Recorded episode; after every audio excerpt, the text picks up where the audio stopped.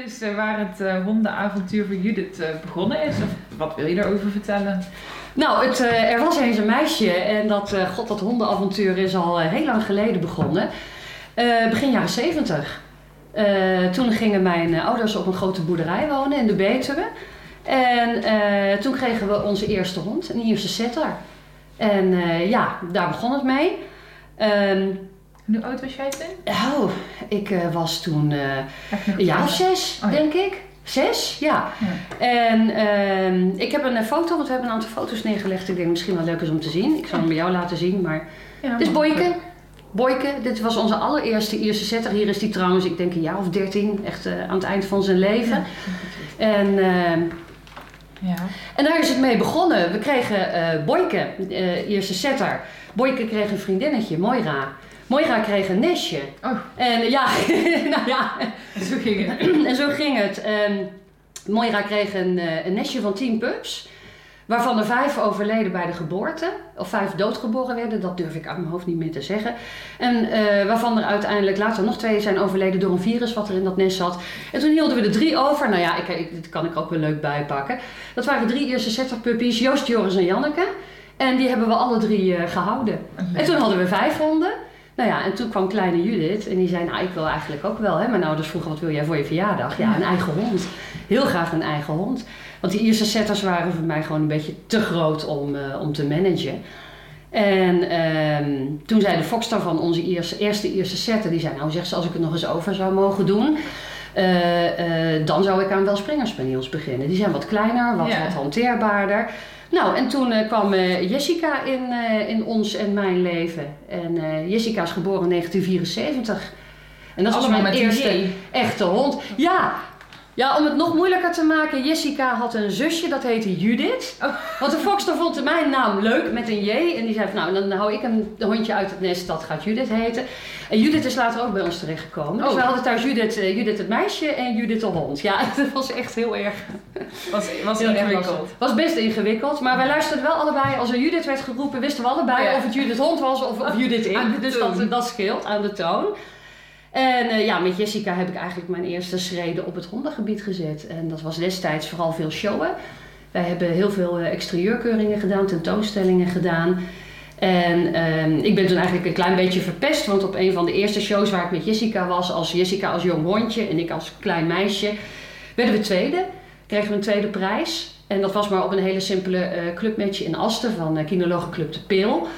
En dat was een fotograaf van de plaatselijke krant en die zette mij op de foto samen met de winnaars van die klas. En daar stond bij enkele exposanten met hun fraaie honden. Ja, en toen was voor mij echt de bevestiging van ik heb een tophond, ik ben helemaal geweldig. En als je die foto ziet, dan sta ik erop met een hele grote, dat had je toen nog van die grote grijze dikke leren lijnen. Dus ik sta daar in de ring met zo'n grote dikke leren lijn mijn hondje in bedwang te houden. En toen was ik een paar shows verder en toen was er een bekende jachthondenkeurmeester, Cor Elsevier. En die vroeg toen hij mijn hondje keurde, toen zei hij, wanneer ben je jarig eigenlijk Judith? Want toen zei ik, nou in november. Toen zei hij, nou dan moet je aan je ouders eens een mooie showlijn vragen, want dat kon niet. Nou, ik was echt waar, ik was gepikeerd. En ik kwam de ring uit en mijn riem is niet goed en ik moet een andere riem. En toen hebben we voor Jessica een heel mooi dun jachtgroen showlijntje gekocht om aan te showen. Nou ja, en de volgende show, ik denk dat het bloed in mijn handen stond van dat dunne lijntje natuurlijk, om dat te managen. En en zo ben ik daar eigenlijk een beetje ingerold. Ja. Nou, toen hadden we al 5 Ierse setters. Daar kwam Jessica bij, daar kwam haar zusje Judith bij, daar kwam nog een opvangertje bij, Cora bij. Met Cora, de welspringer, hebben we een nestje gefokt, nestje van 11 werd dat. Ook een puppy uit aangehouden en zo is dat uitgedijd thuis tot een hondenfamilie van ongeveer rond de 20 honden, zeg maar. Ah. Ja, dus dat is erg veel. Okay. En dat was, dat kwam vooral omdat ook alle oude honden bij ons gewoon bleven wonen. Ja. Dus je had gewoon generaties, ook een leuke foto van. Dit is een van de pupjes die we gefokt hebben, met zijn 2 ouders en zijn 4 grootouders. Oh. Dus ik bedoel, dat is dus echt de hele familie. Dus we hadden een hele mooie familiestructuuropbouw, zeg maar, qua honden.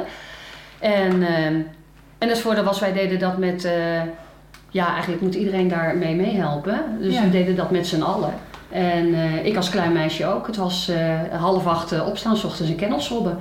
Dat was het werk wat te doen was. En daarnaast veel naar hondenshows, veel gedaan. Ik heb wel springerspaniels ook heel veel, ook toen ik studeerde, heel veel getrimd als bijbaantje. Oh, ja. En langzamerhand is het van dat showen en dat fokken en dat trimmen is het ook een beetje overgelopen in gehoorzaamheidstraining. Ja. Ja. Want hoe liep dat dan? Met deze honden? Met deze honden ook, ja. En nou, we woonden op een grote boerderij, want dan denk je 20 honden, hoe doe je dat? Maar we hadden een boerderij met 6 hectare grond. Dus daar kun je wel een hond op houden natuurlijk. Ja. Grote speelweides voor ze. En bij die oude boerderij stond een grote schuur met oude fruitkisten erin. Oude appelkisten en oude bananenkisten, van die langwerpige grote houten kisten. En daar bouwde ik toen in de tuin of op het veld bij het huis, bouwde ik daar mijn eigen behendigheidsparcours mee, bijvoorbeeld. Dus ja, dat was super. Ik heb trouwens, het goed is, ook nog ergens een foto van. Dit ben ik, in 1987. En ik kom door een jute zak gekropen en die jute zak was gewoon de tunnel waarmee wij trainden. Ja, zo ging dat toen en we hadden echt een heel, en ik heb ook nog een paar foto's van, denk ik. Dus bijna niet te zien. Maar het is een heel parcours van kisten gestapeld. Tot hoogtesprongen. Tot kattenlopen. En zo knutselden we dat allemaal. En wie zijn we? Ik en mijn honden eigenlijk. Oh. Ja, we. Ja, ik en mijn honden. En maar jouw vader en moeder die hadden... Die deden vooral het showwerk. Het showgebeuren. En, allebei, dat was echt allebei. Ja, het was met z'n drieën. Dat deden we echt met z'n drieën. En dat moet ook wel, anders kun je zo'n grote ploeg honden niet managen. Ik moet wel zeggen, ik zou dat nu absoluut niet meer willen. Want heel veel mensen die kwamen bij ons en die zeiden, goh, wat waanzinnig leuk, hè? Zoveel honden bij elkaar. En, maar het is een gigantisch werk. En ik ben nu blij dat ik eigenlijk 2 honden, en moet ik zeggen, ik heb 3 honden nu, maar graag... ja, zoveel als ik... Ja, ik heb ooit een column geschreven voor een hondentijdschrift. En daar had iemand tegen mij gezegd, ik wil niet meer honden dan ik aaien kan. En dat vond ik heel erg mooi. En zij beeldde dat ook uit. Zij had 4 honden en dan zegt ze, ik heb er 2 hier zitten en 2 daar zitten en ik kan ze zo aaien. En dat vind ik genoeg. Ja.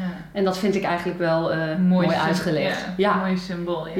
Ja, dat is een beetje afhankelijk hoe je woont natuurlijk. Ja. Aan de andere kant, jij zegt, ik zou het nu niet meer willen. Maar ik denk ook dat je die ervaring en die leerschool daar ook niet had willen missen. Nee, absoluut. Want het was natuurlijk een enorme leerschool. Ja. Stond wel allemaal in het teken van de hond. Ik kwam laatst nog iemand tegen en die zei ook, ging je vroeger heel veel naar hondenshows? Ik zeg ja.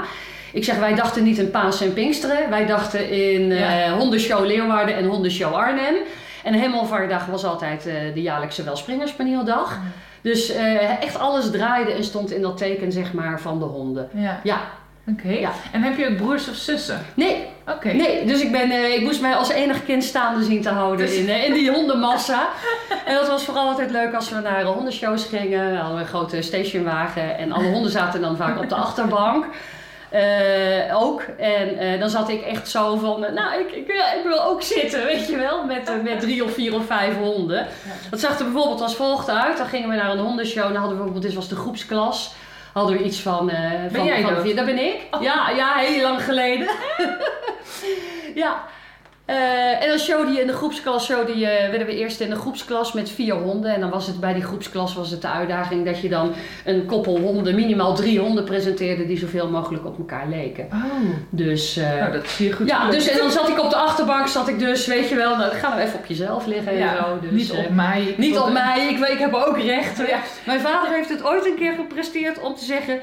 waren de honden een beetje aan het drentelen van... Judith, kun jij niet even op de grond gaan liggen? Of op de grond gaan zitten of ergens anders gaan zitten? Dan kunnen de honden lekker op de bank liggen. Als jij nou even in die stoel gaat zitten of zo. Ik zeg op de grond, nee.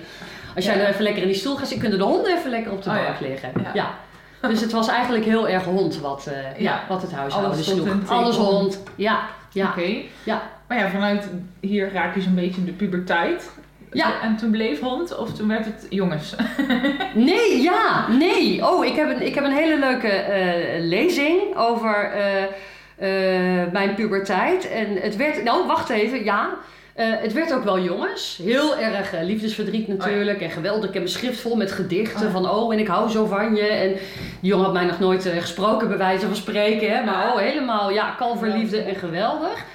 En daarnaast bleef het ook honden en dieren. Ja. En paarden. Ik had mijn eigen pony. En dat kwam ook een beetje... Je woont op zo'n boerderij, best afgelegen. Dus midden in het veld. Ja. Dus ik moest 7 kilometer heen, 7 kilometer terug fietsen om naar school en een beetje naar de bewoonde wereld te komen. Ja. Dus ik had eigenlijk twee werelden. School was stom. Ik kon ontzettend goed leren, maar ik vond het echt waanzinnig niet leuk. Zag ik ook later terug in mijn dagboekje, wat ik teruggevonden heb voor mijn lezing over puberhonden. Heel leuk. En thuis was ik gewoon lekker altijd aan het... knoeien, zeg maar. Lekker met honden bezig, met paard bezig. En, en dan trainingsgericht met honden en de paarden bezig zijn? Boerenfluitjes, zeg ik altijd. Met mijn pony ook. Ik had gewoon een Welsh pony, Sexy K. En Sexy K betekent dat er een scheutje arabierenbloed in zit. En bij haar zat er een flinke scheut arabierenbloed in. Het zat allemaal in haar hoofd, zeg ik altijd. Dat was best dat was een heel pittig ding. Hanna heette ze. En wat ik heel erg graag vroeger wilde hebben was een Appaloosa. Dus zo'n westernpaard, zo wit met van die grote zwarte vlekken, vond ik fantastisch mooi. Dat leek me wel wat. En ik deed op Hanna al die westernkunstjes ook, die cowboys deden. Dus ik reed of zonder zadel of met zadel, met hele losse stijgbeugels, met één hand, teugels in de ene hand en de andere hand echt ka! En dan in plaats van dat we een schaap gingen vangen of een koe gingen vangen, oefende ik op de geit, arme geit. Hè. Dan gingen we de geit achter. Die geit vond het ook wel geinig, want die maakte er een spelletje van. Of we zetten iets neer waar we een soort barrel racing konden doen. Dat we lekker omtonnen konden crossen en zo. Ja. Dus, en verder op zijn boerenfluitjes bij de plaatselijke rijvereniging. Ja. Gewoon een beetje, dressuur mag geen naam hebben. Ja. En met de honden waren we natuurlijk best wel professioneel bezig in die tijd. Ja. Want was dat voor jouw ouders ook echt de kostwinning? Of nee, dit erbij? Nee, dat kostte enorm veel geld eigenlijk. Nee, ze hadden wat dat betreft een goed lopend bedrijf. Mijn vader was uitgever van boeken, dus compleet wat anders. En we konden dat eigenlijk, doordat je flink wat opbrengsten hebt, kun je zo'n club honden bekostigen. Want het was, in die tijd dat leverde niet veel op. Nee. Okay. Dus het was echt voor de bij ook nog. Ja, het was gewoon hobby. Ja, en dat is het voor mij nu nog steeds. Ja. Dat is wel heel grappig, want mijn beroep is schrijven. Dat heb ik dus ook niet van een vreemde, want ik kom van huis uit de letters, zeg maar. Dus schrijven was eigenlijk vroeger altijd al een dingetje wat ik heel graag wilde. Een van de eerste foto's die er van mij zijn, dan zit ik ook als 4 of 3-jarige... zit ik achter een typemachine bij het bedrijf van mijn vader. Dus ik schreef heel graag. Ja. En honden en dieren was daarnaast gewoon de hobby. Ja. En dat is eigenlijk nog steeds zo gebleven. Alhoewel die passies natuurlijk elkaar overal in mijn werk en in mijn leven elkaar tegenkomen. Ja, hoe mooi, hè? Er zoveel is supermooi. Ja, het is heel erg mooi. Ik krijg ook vaak te horen, wat heb je een droombaan en wat is het leuk. Het is soms ook wel best wel lastig en vermoeiend, moet ik zeggen. Want je bent altijd bezig in je hoofd met dingen bedenken. Je staat altijd aan, eigenlijk, merk ik. Ja. Herkenbaar. Ja. Ja, je komt er... Nee, het is een soort gave misschien, of een soort... ambacht wat je ontwikkeld hebt, ook met schrijven. Maar anderzijds is het ook zo'n soort kwelling. Zeker schrijven. Want je wordt soms midden in de nacht wakker en dan denk ik van... opschrijven nu. Ja. En doe je dat dan ook? Ja, dan ga ik het bed uit en dan vraagt mijn echtgenoot, wat ga je doen? Ik moet even plassen. En dan loop ik even snel naar mijn werkkamer en dan krap op papier en dan ben ik het kwijt. En dan is het goed. Ja. Want als het door je hoofd schiet en je legt het niet vast, dan is het weg. Ja, herkenbaar. Ja. Ook die is herkenbaar. Ja, die is heel erg. Dat is heel erg. Het is dus het is heel erg leuk om te doen. En het is ook af en toe is het dat je denkt, ik wou dat ik even uitkom. Maar dat lukt niet. Nee. En even terug, hè, want jij zegt, ik vond school stom. Oké. Maar was het stom gewoon, je vond het stom en alles ging wel? Of gaf dat ook op jonge leeftijd dan al trouble? Nee, alles ging wel. Alles ging heel goed. Ik had 7's, 8's en 9's op mijn rapport. Dus daar lag het niet aan. Ik zat op het ateneum, kon gewoon goed leren. Maar ik vond dat dom. Ik vond het dom dat ik naar school moest fietsen en dat je daar dan in de klas moest gaan zitten luisteren naar iets waarvan je denkt, boring. En dat je dan nog 2 tussenuren had en dat je nog een uur moest gymmen. Oh, daar had ik echt een enorme hekel aan. Ik zwom iedere week, ik zat op paardrijden, ik fietste 14 kilometer, racefietste 14 kilometer per dag. En dan denk ik, dan moet ik ook nog zo'n stom uurtje basketbal of volleybal of softbal doen. Ik vond het gewoon stom. En het enige wat ik niet goed kon en wat ik dus ook heel snel kon, wat weg is gegaan, wat ik heb laten vallen, is, ik ben heel goed in talen, ik ben heel talig, maar ik ben absoluut niet goed in wiskunde en in rekenen en in sommen. Ja. Dus de wiskundeleraar was bijzonder stom. Ja, en ik heb in mijn dagboeken, wat ik heb teruggevonden, ik heb in die tijd, jaren 80, toen ik een jaar of 15 was, echt die puberleeftijd, heb ik een dagboek bijgehouden. Nou, en ik wenste hem naar de meest verschrikkelijke dingen toe, die man. Echt van, het is nu voorjaarsvakantie. Ik hoop dat hij op wintersport een ski-ongeluk krijgt of zo. Of dat hij verzuipt. Of ik was zo klaar met het. Daar schrok ik zelf van. Dat ik denk, oké, heb ik dat gezegd? Heb ik dat geschreven? Maar ik was daar wel heel erg klaar mee. Ja, maar je moet dan toch, hè?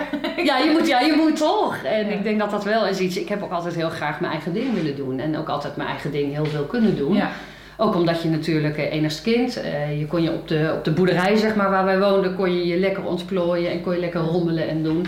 En dat is wat ik nog steeds heel graag doe. Ja. Dat merk ik. Rommelen en klooien. En die vrijheid heb ik ook nodig om te kunnen functioneren. Ja. Dat, ik voor mijn werk ook, ik bedenk heel veel dingen. En dat kan ik niet van achter een bureau. Dat kan ik wel als ik buiten loop of uit het raam kijk. Ja. Of gewoon aan het stofzuigen ben. Of dan plop, dan douchen. Douchen is heel erg. Ja, zo snel mogelijk douchen. Want sta je met je haar ingerept, dan denk je nee, ik heb het weer. Ja. En dat zijn vaak zinnen of flarden van zinnen. Of dat ik denk, dit motto of zo moeten we het aanpakken. Ja. Leuk. Maar je bent als schrijver in loondienst of dat doe je als zelfstandige? Nee, ik wilde altijd, heel vroeger toen ik klein was, wilde ik secretaresse van mijn vader worden. Dat leek me heel leuk in de uitgeverij. Heeft elke kind waarschijnlijk, elke dochter van, die wil dan secretaresse worden. Daarna wilde ik dierenarts worden, dat leek me ook wel helemaal fantastisch. Maar goed, ik had die B-kant niet van mijn vakken. Dus geen wiskunde, natuurkunde, scheikunde, dus dat was al gelijk afgeserveerd. En ik wilde heel graag schrijven. En dat schrijven was wel heel erg leuk. Dat zat er ook al heel erg vroeg in. Ik heb ook plakboeken waarin ik mensen uitleg hoe ze met honden moeten omgaan. Hè. Was je zelf zo'n dreumesje, maar dan ging je dat al opschrijven. Dat vond ik wel leuk. En ik heb toen eerst geschiedenis gestudeerd nadat ik klaar was met school. Heel wat anders. Maar wel voor een hele mooie brede ontwikkeling. Dus ik doe wel wat meer dan honden. Die kans zien mensen nooit van mij. Maar ik heb wel wat veel meer interessestanden dan honden. Maar op Facebook bijvoorbeeld is het altijd honden wat de klok slaat. Dat medium gebruik ik daar ook voor. En aan mijn geschiedenisstudie heb ik een opleiding journalistiek gedaan. En daarna ben ik bij een regionale krant begonnen met schrijven. En ik heb bijna 20 jaar in de dagbladjournalistiek gezeten. Dus ook over van alles geschreven. Ja. En daarnaast heb ik ook voor het tijdschrift Hondenmanieren heb ik de eindredactie gedaan. En heb ik geschreven. En van daaruit heb ik toen de vraag gekregen van, joh, wil jij niet een tijdschrift over honden gaan maken? En dat was met Martin Gaus, Sascha Gaus. Dus we hebben een tijdschrift Hondenleven gaan maken. En dat heb ik fulltime gedaan. Toen ook in loondienst voor die uitgever. En toen dacht ik, als mijn passies dichter bij elkaar kunnen komen. Honden en schrijven. Nou, dit is het. Een aantal jaren met heel veel plezier gedaan. Maar het was ook ontzettend zwaar. Het tijdschrift is gestopt uiteindelijk. Net in de crisisjaren zijn we ermee begonnen. En dat was heel moeilijk om dat goed op poten te krijgen. En toen ben ik bij Prins in dienst gekomen als tekstschrijver. Ja. En daar ben ik dus in loondienst. En mijn vak is eigenlijk met een mooi woord copywriter en contentcreatie. En dat betekent zoveel als een leuk stukje schrijven en leuke dingen bedenken. Ja. Om het heel kort samen te vatten. Ja. Dus nog steeds die twee passies. Ja. Wel helemaal nu in de dieren natuurlijk. Vooral honden, katten. En soms vind ik dat wel eens jammer. Want die journalistiek vond ik ook ontzettend leuk om te doen. En vooral in de regio, bij de mensen thuis. Ja. 'S Ochtends zat je bij de plattelandsvrouwen op de koffie. En 's middags zat je bij de burgemeester voor de begroting te bespreken. En ik heb het nog steeds dat als ik buiten een ziekenwagen hoor rijden. Dat ik denk van, waar is de brand?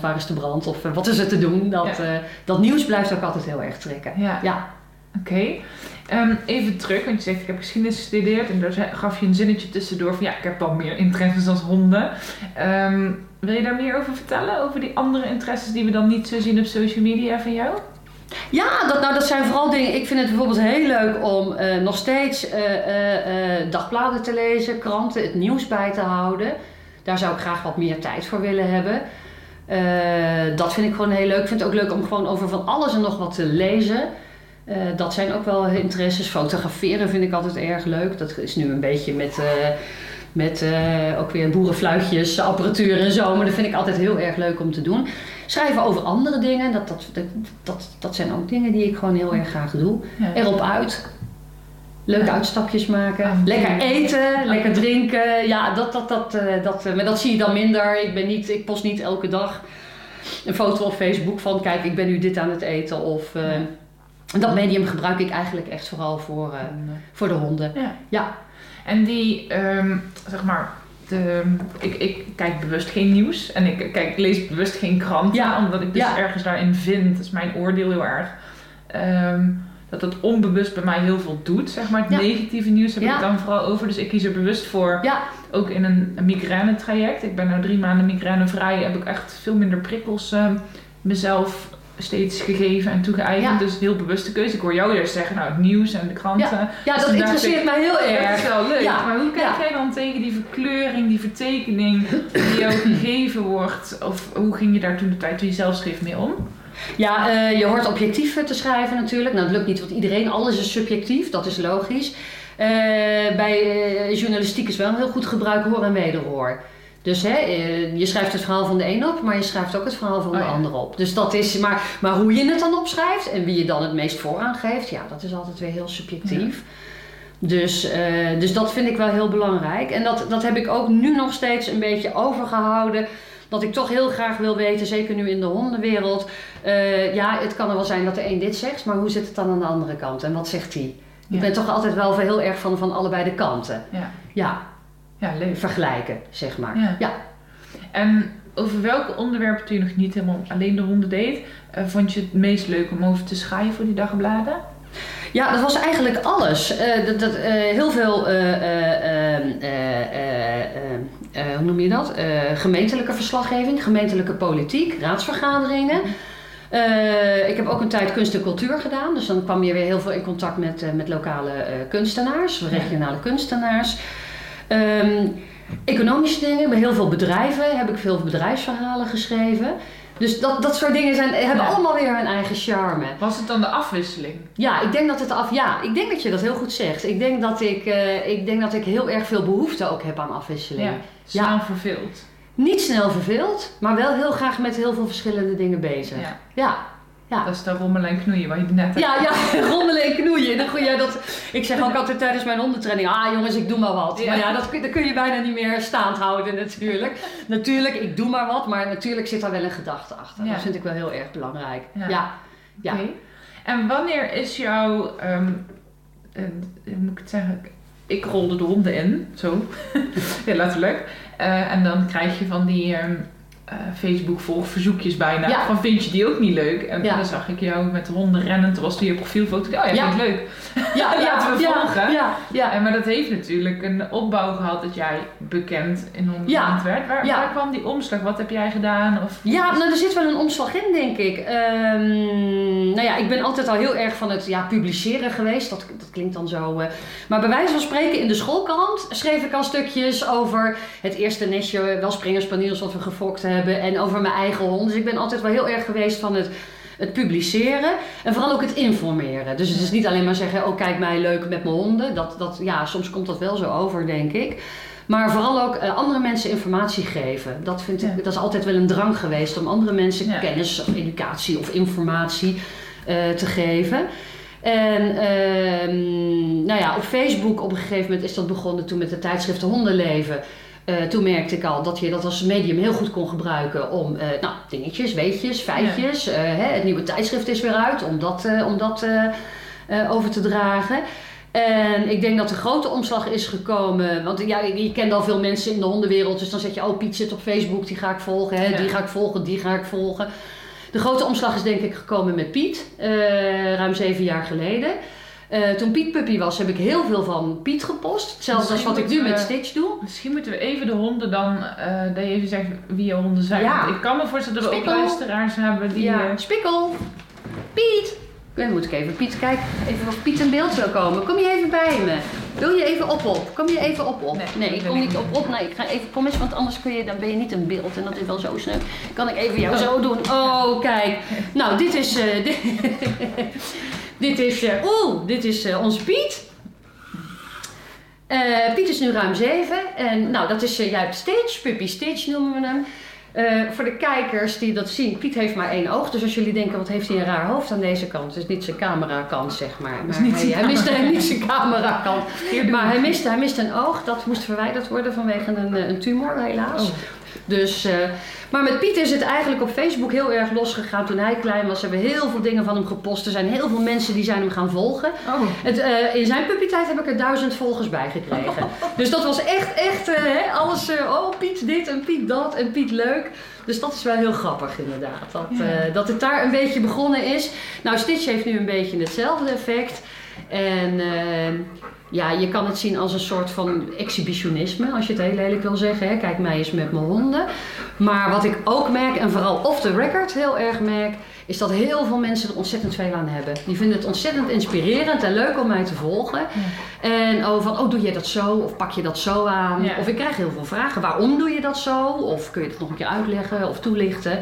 En dat was toen met hem al? Was met hem ook al, okay. Ja. En dat heeft nu met Stitch een vervolg gekregen. Ja. En daartussenin, we hebben er nog eentje, die ligt te slapen nu. Ja. Dat is Lappie, oude Lappie van bijna 14. En Lappie is nog eigenlijk voor het sprayen Facebook thuiswerk, zeg maar. Ja. Dat is echt grappig. Dus de man? Ja. En hij is heel erg van zoener, Piet. Ja. Piet is een grote zoener. Ja. Nou, en Stitch trouwens ook wel, ja. Nou, dus, dat zijn ze. Maar jij was over Piet aan het vertellen. Dat daar de omslag dus inderdaad. Ja, bij Piet zat de grote omslag dat ik merkte dat hij er een heleboel volgers bij kreeg. En wat dan leuk is, hè, dan denk je dat het om jou draait en dan kom je ergens. Ik had dat laatst ook met Stitch, ik gaf een lezing. En er komt iemand naar me toe die zegt, hallo, ik ben die en die, jij kent mij niet. Maar elke scheet die Stitch laat, die volg ik. Ja, oké. Dus dat vind ik heel leuk.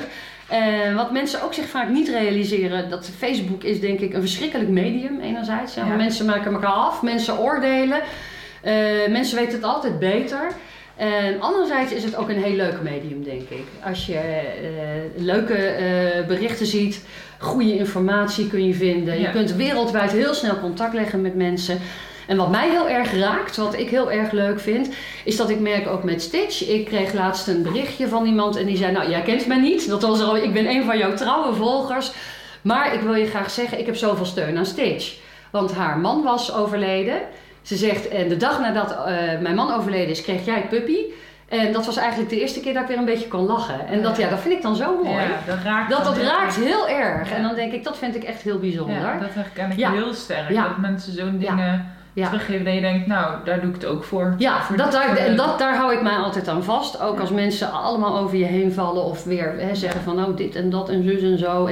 En er hele stormen en commoties ontstaan. Dan denk ik van nou, er zijn heel veel mensen. En ik denk dat we dat vaak vergeten. Heel veel kwetsbare mensen ook. Die heel erg meeleven met de honden en met wat je doet. En ook heel veel mensen, dat merk ik ook, ik heb heel veel mensen met hulphonden in mijn Facebook, vrienden, al mijn vrienden. En heel veel mensen met hulphonden, ook heel veel mensen met autisme. En dan merk ik ook vaak hoe moeilijk voor hen het is. Voor mij is het af en toe wel lastig. Maar hoe lastig voor hen het is om nieuws te plaatsen. Ja. Of om hoe mensen met elkaar omgaan op Facebook om dat te plaatsen. Ja. Dat is best een dingetje. Ja, dus ik probeer dat altijd echt positief in te steken.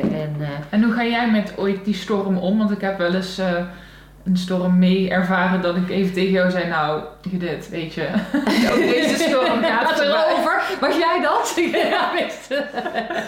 Ja, nee, dat is, dat raakt je wel. En vooral is dat natuurlijk ook, dat raak je omdat een hoop mensen, die kennen je bijvoorbeeld niet. Hè? Nou, die weten niet wat voor achtergrond je hebt. En ik denk dan, joh, kom gezellig even een kop koffie drinken en we leggen het uit. En ik denk, wat gebeurt er allemaal? Maar Stitch zit achter het gordijn. Dus.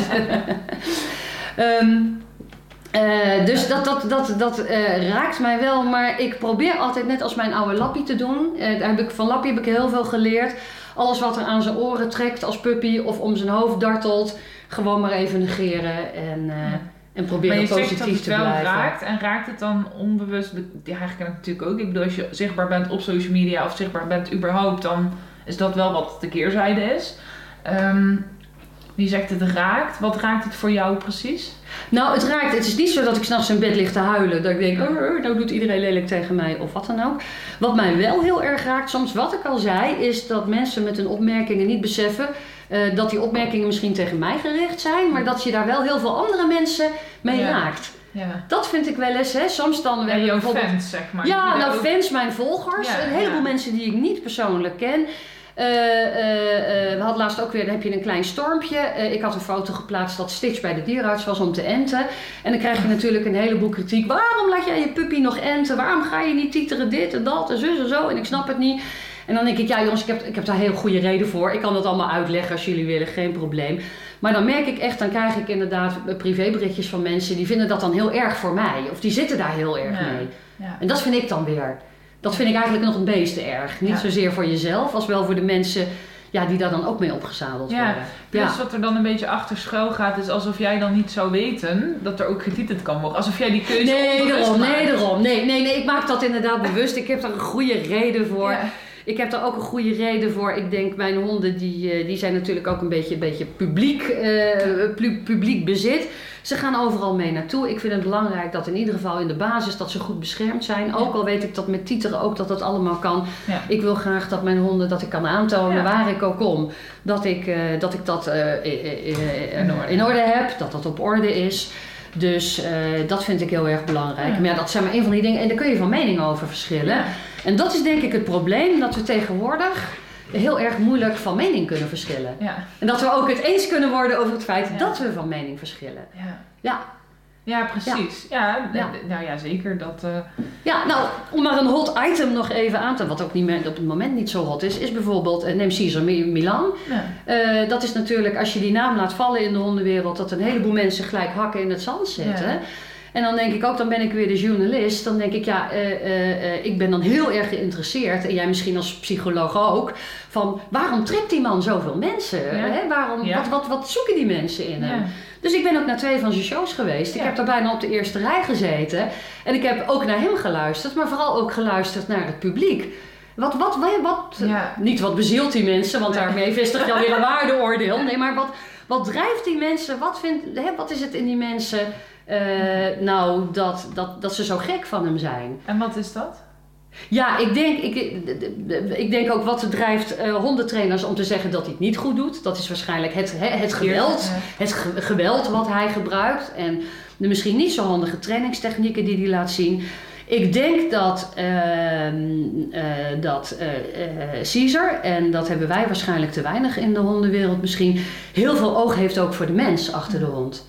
Ja. En die mensen handvaten, en dat is dan een quick fix. Hè? En dat helpt dan misschien. Soms is dat misschien ook nodig. Maar hij geeft mensen wel het gevoel in ieder geval dat ze iets aan de situatie kunnen veranderen. Ja. En ik denk dat wij het als positieve hondentrainers, als ik ook maar zo'n heel groot label mag plakken daarop, dat wij het de mensen soms heel erg moeilijk maken. Ja, dat denk ik. Ze komen op les en dan zeggen wij, maar het duurt zo lang. En je moet dit en je moet dat en je moet zus en je moet zo. Ja. Ik denk dat we daarmee wel eens in onze eigen vingers snijden. Ja. En is hij zo charismatisch, noemen ze dat? Ja, hij is wel charismatisch natuurlijk. Ja. Dat denk ik wel. En het allerleukste is ook dat wij maken daar een enorme fuss van. Ik heb hem ooit aan de telefoon gehad voor een artikel in de tijdschrift Hondenleven. Wat niet meer verschenen is, want de tijdschrift stopte toen. Oh. Maar ik heb hem toen 10 minuten mogen bellen. Dat was heel erg leuk. Het was ook heel erg moeilijk, want ik dacht, wat moet ik die man nu in godsnaam vragen? Wat moet ik hem nou vragen? Ja, ik weet niet of jij dan zou zeggen van, wat ga je nou vragen? Ik had het ook, dus waar beginnen we? Wat ik vind, iedereen heeft dan wel zo'n hard oordeel. En nou ook, ik steek mijn kop nou ook boven mij valt uit. En die wordt gewoon ook de verschillende... En dat is helemaal oké. We krijgen ook duizenden lieve reacties. Dus, maar wat hij gewoon doet... dat is wel hier in Nederland heel oneerbiedig nog niemand gelukt is. Nee, dat is ook zo. En waar hij op insteekt zijn 3 hele mooie kernwoorden. Als je naar zijn show komt, ook love, respect en trust. Ja. Nou, probeer daar maar eens tegen te zijn. Ja. Alleen ja, de uitwerking, hè, dat is... Maar ja, ik had hem toen aan de lijn en dat was in het moment dat hij naar Nederland kwam. En dan was het echt, je bent voor of je bent tegen en tussenin zit niks. Nee. Ik denk, ik ga hem een hele goede vraag stellen. Want er waren toen mensen die publiekelijk ook zeiden... ik hoop als Cesar naar Nederland komt, dat ze een vliegtuig neerstort. Oh. En toen dacht ik van, wow. En toen dacht ik, nou, ik heb wel een mooie insteek nu. En ik begon het gesprek, want ja, je moet dan beginnen. Hello Cesar. Ik ben Judith van de Netherlands en hello. En ja, dat is echt heel onwerkelijk. Ik had ook een timer op mijn bureau liggen, want echt zijn secretaresse zat er ook om de 5 minutes left. En dat ik op een gegeven moment zei ze ook 1 minute left. Of, Jor, this conversation is over. Dan zei ik, no, I have 30 seconds left. Lekker, was er heel erg fel op, maar ik denk laat ik het gesprek beginnen. Lekker ontspannen ook dan. Ja, lekker ontspannen. Dat is helemaal niet ontspannen. Zo'n man wordt ook geleefd natuurlijk. Ja. Dat is een hele machine eromheen waar hij waarschijnlijk ook heel weinig invloed op heeft zelf. En ik begon mijn gesprek. Ik zeg, Cesar, ben je er bewust van het feit dat er mensen, dat je een soort religie bent geworden? Dat er mensen zijn die je aanbidden, echt aanbidden. En dat er mensen zijn die hopen dat je uit de lucht valt. Ben je daar bewust van? En toen zei hij, no. En toen dacht ik, ja, laat maar. Want ja, hij was zich daar ook, hij zei tenminste, ja, ik ben me daar niet bewust van. En toen begon hij zijn hele prachtige praatje inderdaad, van hoe belangrijk het is, om rustig en blub. Ja. Nou ja, je kent het hele verhaal. Maar ik denk dat hij zijn focus ook niet op die negativiteit wil hebben. Hij is zo... Dus hij richt zich echt alleen maar op zijn volgers en zijn fans. Hij is zo, en dat vind ik zijn kracht hoor. Ja. Hij is zo niet bezig met slechte dingen. Nee, en wat ik heel erg graag zou willen, en dat is me nooit gelukt. Ik heb ook het geprobeerd toen hij bij een show kwam van hallo, ik ben van tijdschrift Hondenleven. Mag ik erbij zijn? Mag ik hem interviewen? Nee, dat was niet interessant genoeg natuurlijk, want je bent geen Telegraaf of SBS6. Of... Ik had zo graag gewild dat ik hem had kunnen meenemen. Dat we met z'n allen ergens naar een trainveldje waren gegaan. Allemaal met onze eigen hond. Ja. En dat we dan eens hadden, nou Cesar, laten we gaan lekker gaan trainen met onze honden. Ja. Dat vind ik altijd het meest gaaf om te doen. Ja. En dat ben je ook het meest kwetsbare. Ja, zeker. Dat merk ik ook. Want ik merk ook dat het voor mensen vaak heel moeilijk is om met hun eigen hond in beeld te komen. Ja. Of als trainer zelf iets met je hond te gaan doen. Ja. Ja. En dat had me nou ontzettend, dat lijkt me nog steeds ontzettend leuk. En als je dan, en dus hier een uitnodiging. Ja, uitnodiging. Cesar, als je kijkt, jongen. Kom, welkom. Koffie staat klaar. En gewoon lekker over honden ouwe hoeren. Een beetje kloten en knoeien ook met die honden. En dan gewoon eens kijken waar je elkaar kunt vinden. Dat is denk ik wat hij natuurlijk wel als ondertiteling altijd erbij zegt. Maar hij werkt natuurlijk in Amerika. Dat is echt... Mensen die nog nooit in Amerika zijn geweest, die kunnen zich dat niet eens bedenken. Nee. Hij heeft het topje van de ijsberg. Ja. Die honden hebben niet heel veel credits meer. Nee, ook dat niet. Natuurlijk is dat ontstaan. Hè? Laten we zeggen dat veel honden niet slecht geboren worden, helemaal niet. Dat heeft heel veel omgeving invloed ook. Op een enkeling natuurlijk na die wel verknipt geboren worden. Maar dat is minimaal.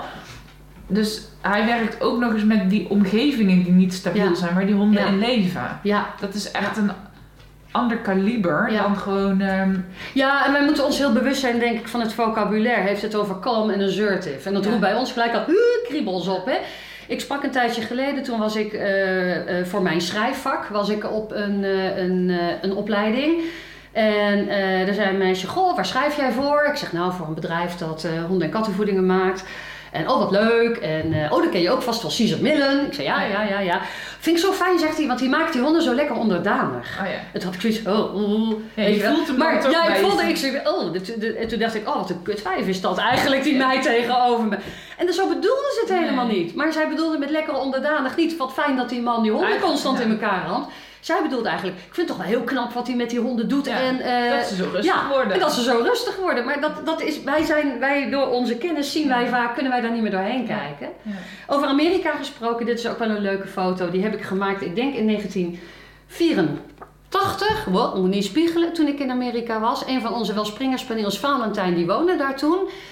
Bij iemand die had nog meer welspringerspaniels en een Duitse herder. En zij heeft mij toen een beetje kennis leren maken met de Amerikaanse gehoorzaamheid. Oh. Nou, en als je het hebt over dat het in Amerika heel anders gaat. Oh. Dat was ook tjik, oh. Hè? We gaan volgen, rechtsomkeert, klik. En ja, zo werkte dat toen in die tijd. Ja. Zo ging dat toen in die tijd. Ja. En ik heb van haar ooit nog een boek gekregen. Want ik vond dat toen een voorbeeld, die honden. Ik vond dat super gaaf wat zij deed. Nooit kunnen vermoeden dat ik later een Australian Shepherd zou krijgen. Een ras wat uit Amerika komt. Ja. Nooit kunnen vermoeden dat we hier in Europa via de Amerikaanse rasverenigingen de wedstrijden zouden kunnen lopen. Die zij toen met de honden deed. Oh. Dus dat is echt heel gaaf. Ik heb ook Amerikaanse obedience titels op de vader van Lappie in dit geval. En Lappie trouwens zelf ook. Kunnen lopen hier in Europa. En zij heeft mij nog een boek, dat staat hier in de kast, zij heeft mij nog een boek gestuurd vanuit Amerika over het trainen met honden. En dat is een boek, daar gebruik ik nu nog wel eens fotootjes van uit in mijn lezing. Dat is echt een boek waarop je de mensen echt ziet staan met slipketting. Dit, hè? Ja. En ik moest heel erg lachen. Ik kreeg dat boek toen van haar, ik heb dat gelezen. Ik heb er ongetwijfeld ook van alles uit opgepikt. En voorin heeft ze een voorwoordje geschreven. Happy training staat er dan in. Dan denk ik, ja, happy training. Nu doen we dat heel anders natuurlijk. Nu gaan we denk ik af en toe wel weer eens een beetje door naar de andere kant. Ja. Ja. Wil je daar meer over vertellen? Die doorgaan naar de andere kant? Ja, ik merk dat nu met Stitch heel erg. Ik denk dat corrigeren en begrenzen door die hele positieve training best wel vieze woorden zijn geworden. Dat het gewoon heel erg lastig is voor mensen om daar nog in te vinden wat wel mag en wat niet mag. Ja. Ik ben nog iemand van het oude stempel. Ik ben een soort crossover training. Ik heb vroeger met slipketting gewerkt. Ja. Nou, corrigeren konden was de beste. Ja. Hè, maar een heleboel mensen, er komt nu een hele jonge generatie hondentrainers. Ja, en je mag niet lelijk doen tegen je hond. En je mag hem niet begrenzen. En je moet het negeren. En proberen te sturen. Ja, nou ja, dan wens ik je veel succes als je een puppy hebt als Stitch, wat op dag 2 al rang achter in je kuiten bijt. En wat doe je dan? Ja. En ik sprak, ik had vorige week een workshop met allemaal Stitches, zeg maar. Allemaal puppies zoals hij. En daar was een meisje bij, nou die liet haar handen zien. Ja, zegt ze, het is nu bijna net geheeld. Ja, ik heb de littekens in mijn handen staan, maar ja, ik moest het negeren. Ja. Of ik moest auw roepen, maar dat werkt niet. Nee, en dan denk ik, ja, dan moet je toch iets anders. Ja. En dat is niet je hond in elkaar meppen, maar dat is wel aan je hond duidelijk maken. Net als met je kinderen. En ik zeg ook altijd, mijn honden hebben lurven. En als ze echt te ver gaan, lurven zitten dan op de plek waar je ze het makkelijkst even op dat moment kunt pakken. Deze, hey, zo zijn we niet getrouwd, lieve vriend. Ja. Ben je nu helemaal betoeterd? Ja. Denk eraan, hè. Kijk, je ziet hem al kijken. Ja, maar hallo, ik kijk gewoon naar buiten. Zeg. Ja, ik kijk gewoon naar buiten. Ik doe nu helemaal niks. Ik zit wel lekker naar buiten te kijken. Maar denk eraan, hè. Dat is ook echt... Kijk, dit is wel heel grappig. Ja. Goed zo, man. Je bent gewoon knap. Ja. Maar, dat is denk ik ook het belangrijkste. Dat begrenzen. Oh, jongen, nu ga je echt te ver. Ja. Hier ligt de grens. Dit mag je doen. Dit mag je wel doen. Ja. Maar dan niet alleen zeggen wat hij niet mag doen. Wat heel belangrijk is dat je dus meteen...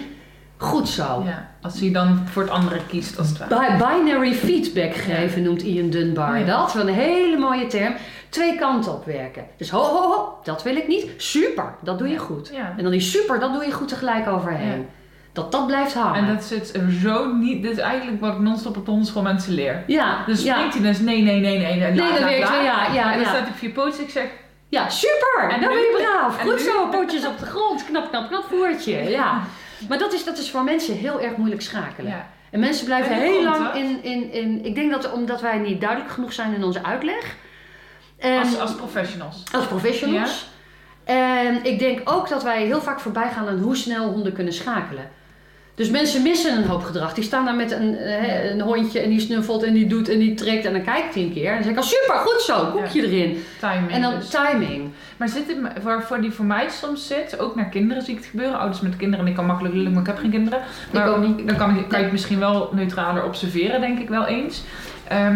Dat wij heel lang in een soort van grijs gebied blijven hangen. Ja. Dus wij zeggen niet springen. En dan zitten wij niet in die irritatie, terwijl die hond zit op vier pootjes. Ja.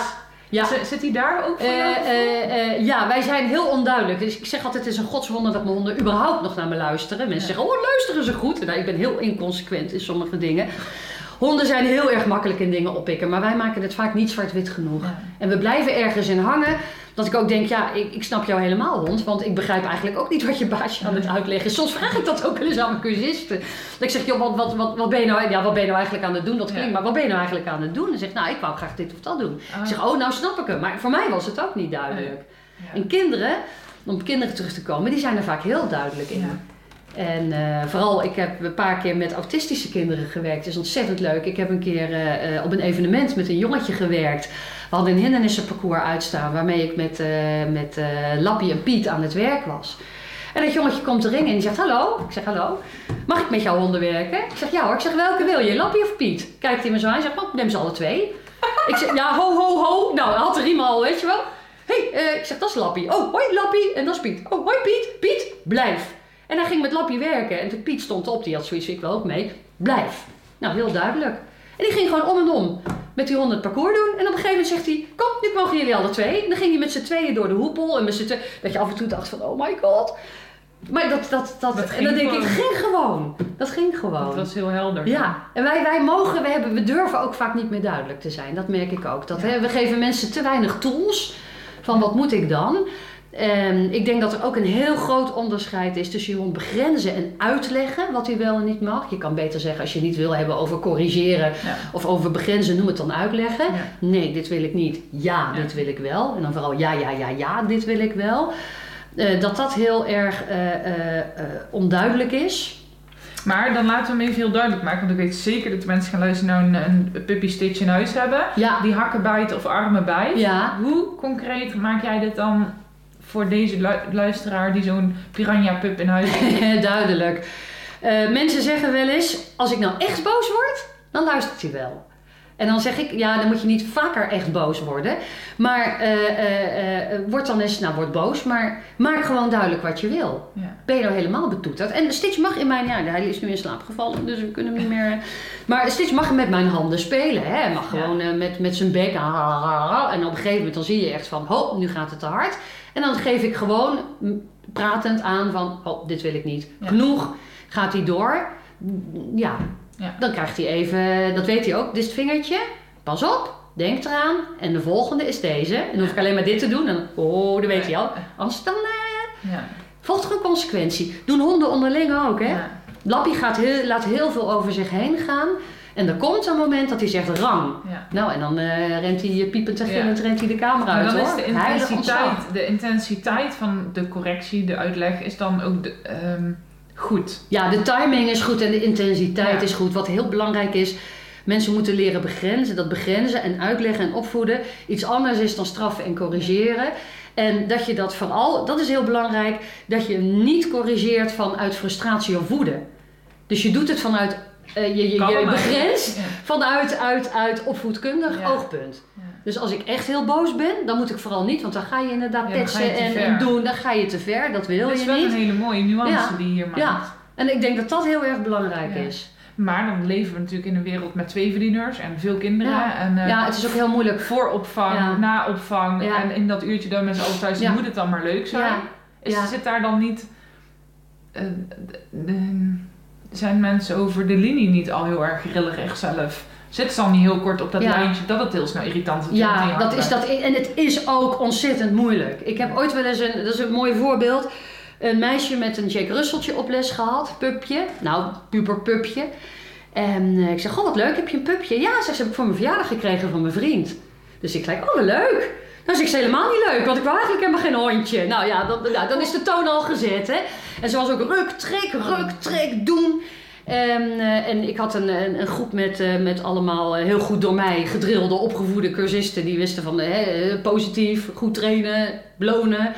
En zij kwam daarin en op een gegeven moment doet dat hondje iets wat ze niet wilt. En ze geeft hem, een rotschop. Even genuanceerd, hè. Niet een rotschop. Nou ja, het was een Jack, maar het was er wel één echt met een middelvingertje, hoor. Het was een heel pittig dingetje. Echt niet de makkelijkste.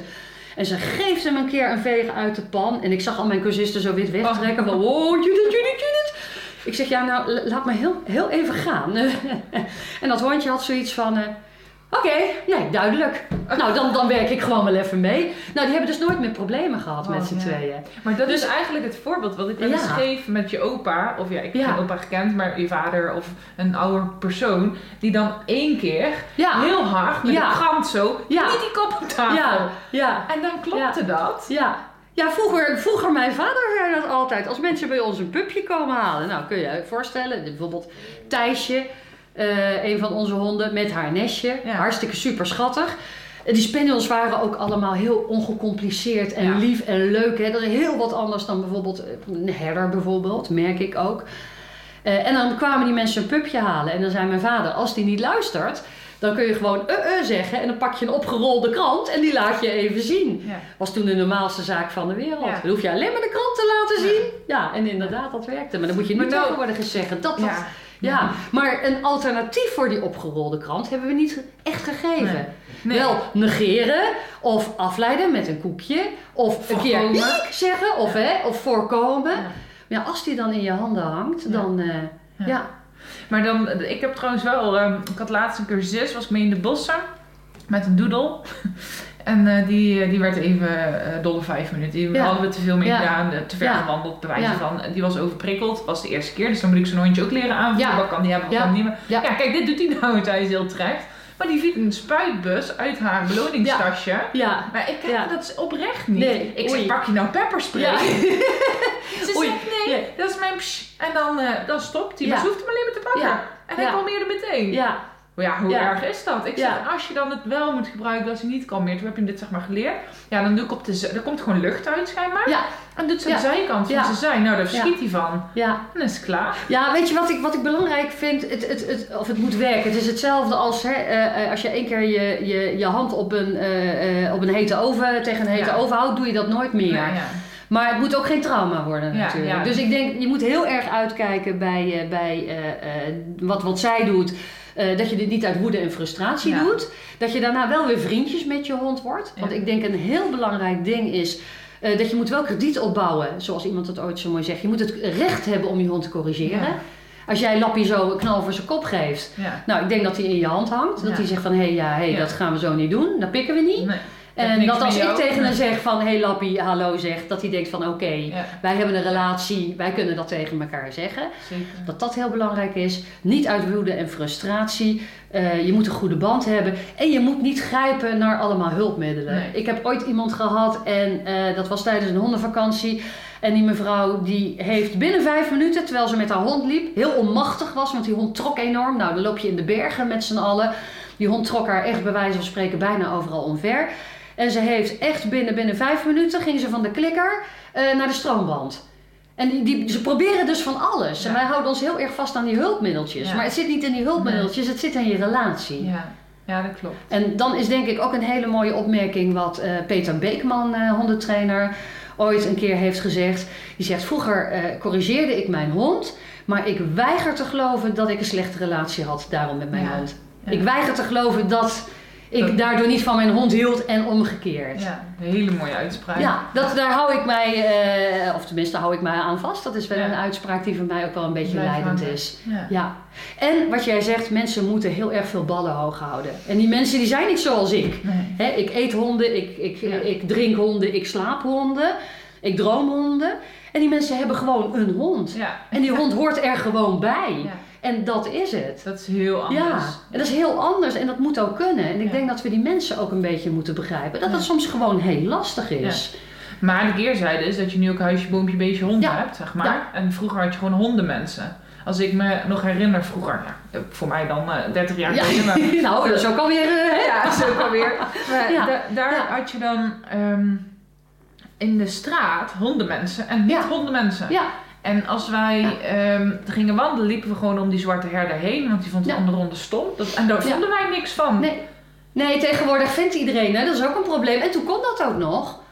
Maar niet iedereen had een hond. Hè? Nee. Voor mijn gevoel. Hè? Ik weet niet hoe jij dat gezien hebt. Je hebt dan iets langer. Nou, ik kwam van een boerderij. Dus ik kwam ook uit de paarden en de ponies. En wij hadden ganzen thuis en kippen thuis. En geiten en schapen en heel veel honden. En daar een kat. Goudvissen, vogeltjes. Dus maar ik kwam dan inderdaad van de boerderij. Dus daar was je gewend aan dieren. Maar ik had inderdaad ook vriendjes en vriendinnetjes. Die hadden dan geen hond. En ik had bijvoorbeeld ook een vriendinnetje, die woonde ook op een grote boerderij in het dorp. En als ik daar kwam, dan zei de moeder altijd, zo'n grote Duitse herder, en die keek al zo, als ik hem nu zou zien, zou ik gewoon niet eens meer uit de auto stappen. Dan zegt ze, pas op hoor, niet naar hem kijken, want dan bijt hij. Nou, dat wist je, als je dan naar hem keek, dan hing die in je armen. Oh. En daar luisterde je dan ook naar. En dat vind ik ook altijd heel erg mooi als wij vroeger op vakantie gingen in Frankrijk. We hadden toen onze eerste Australian Shepherd. Die was vrij reactief naar andere mensen. En wij vonden ook maar dat hij met iedereen, die wel springerspaniels ook, die waren open en vrij naar iedereen. En wij vonden dat hij dat ook maar moest kunnen. Nou, het was dus een heel ander hondje. En als wij dan in Nederland wilden iedereen hem aaien. En in Frankrijk kwamen de mensen naar je toe en dan zeiden ze gentil of méchant. Is die vriendelijk of gemeen? Oh.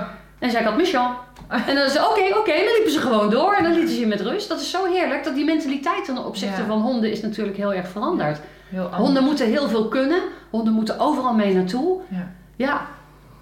Dat is lastig hoor. Ja, al is natuurlijk de vraag of dat moet, maar... Ja. Nee, maar we nemen ze overal mee naartoe. Hè. We brengen ze ook vaak in situaties... Ja, waar de hond niet om gevraagd heeft. En dan denk ik wel eens, honden moeten een hersenwerkje, honden moeten op cursus, honden moeten meewandelen, honden moeten dit. Dan denk ik, heel veel honden zijn misschien ook best wel gelukkig gewoon thuis. Ja, in de tuin. In de tuin, ja. Jen Fennell, hondentrainster, die heb ik een keer geïnterviewd.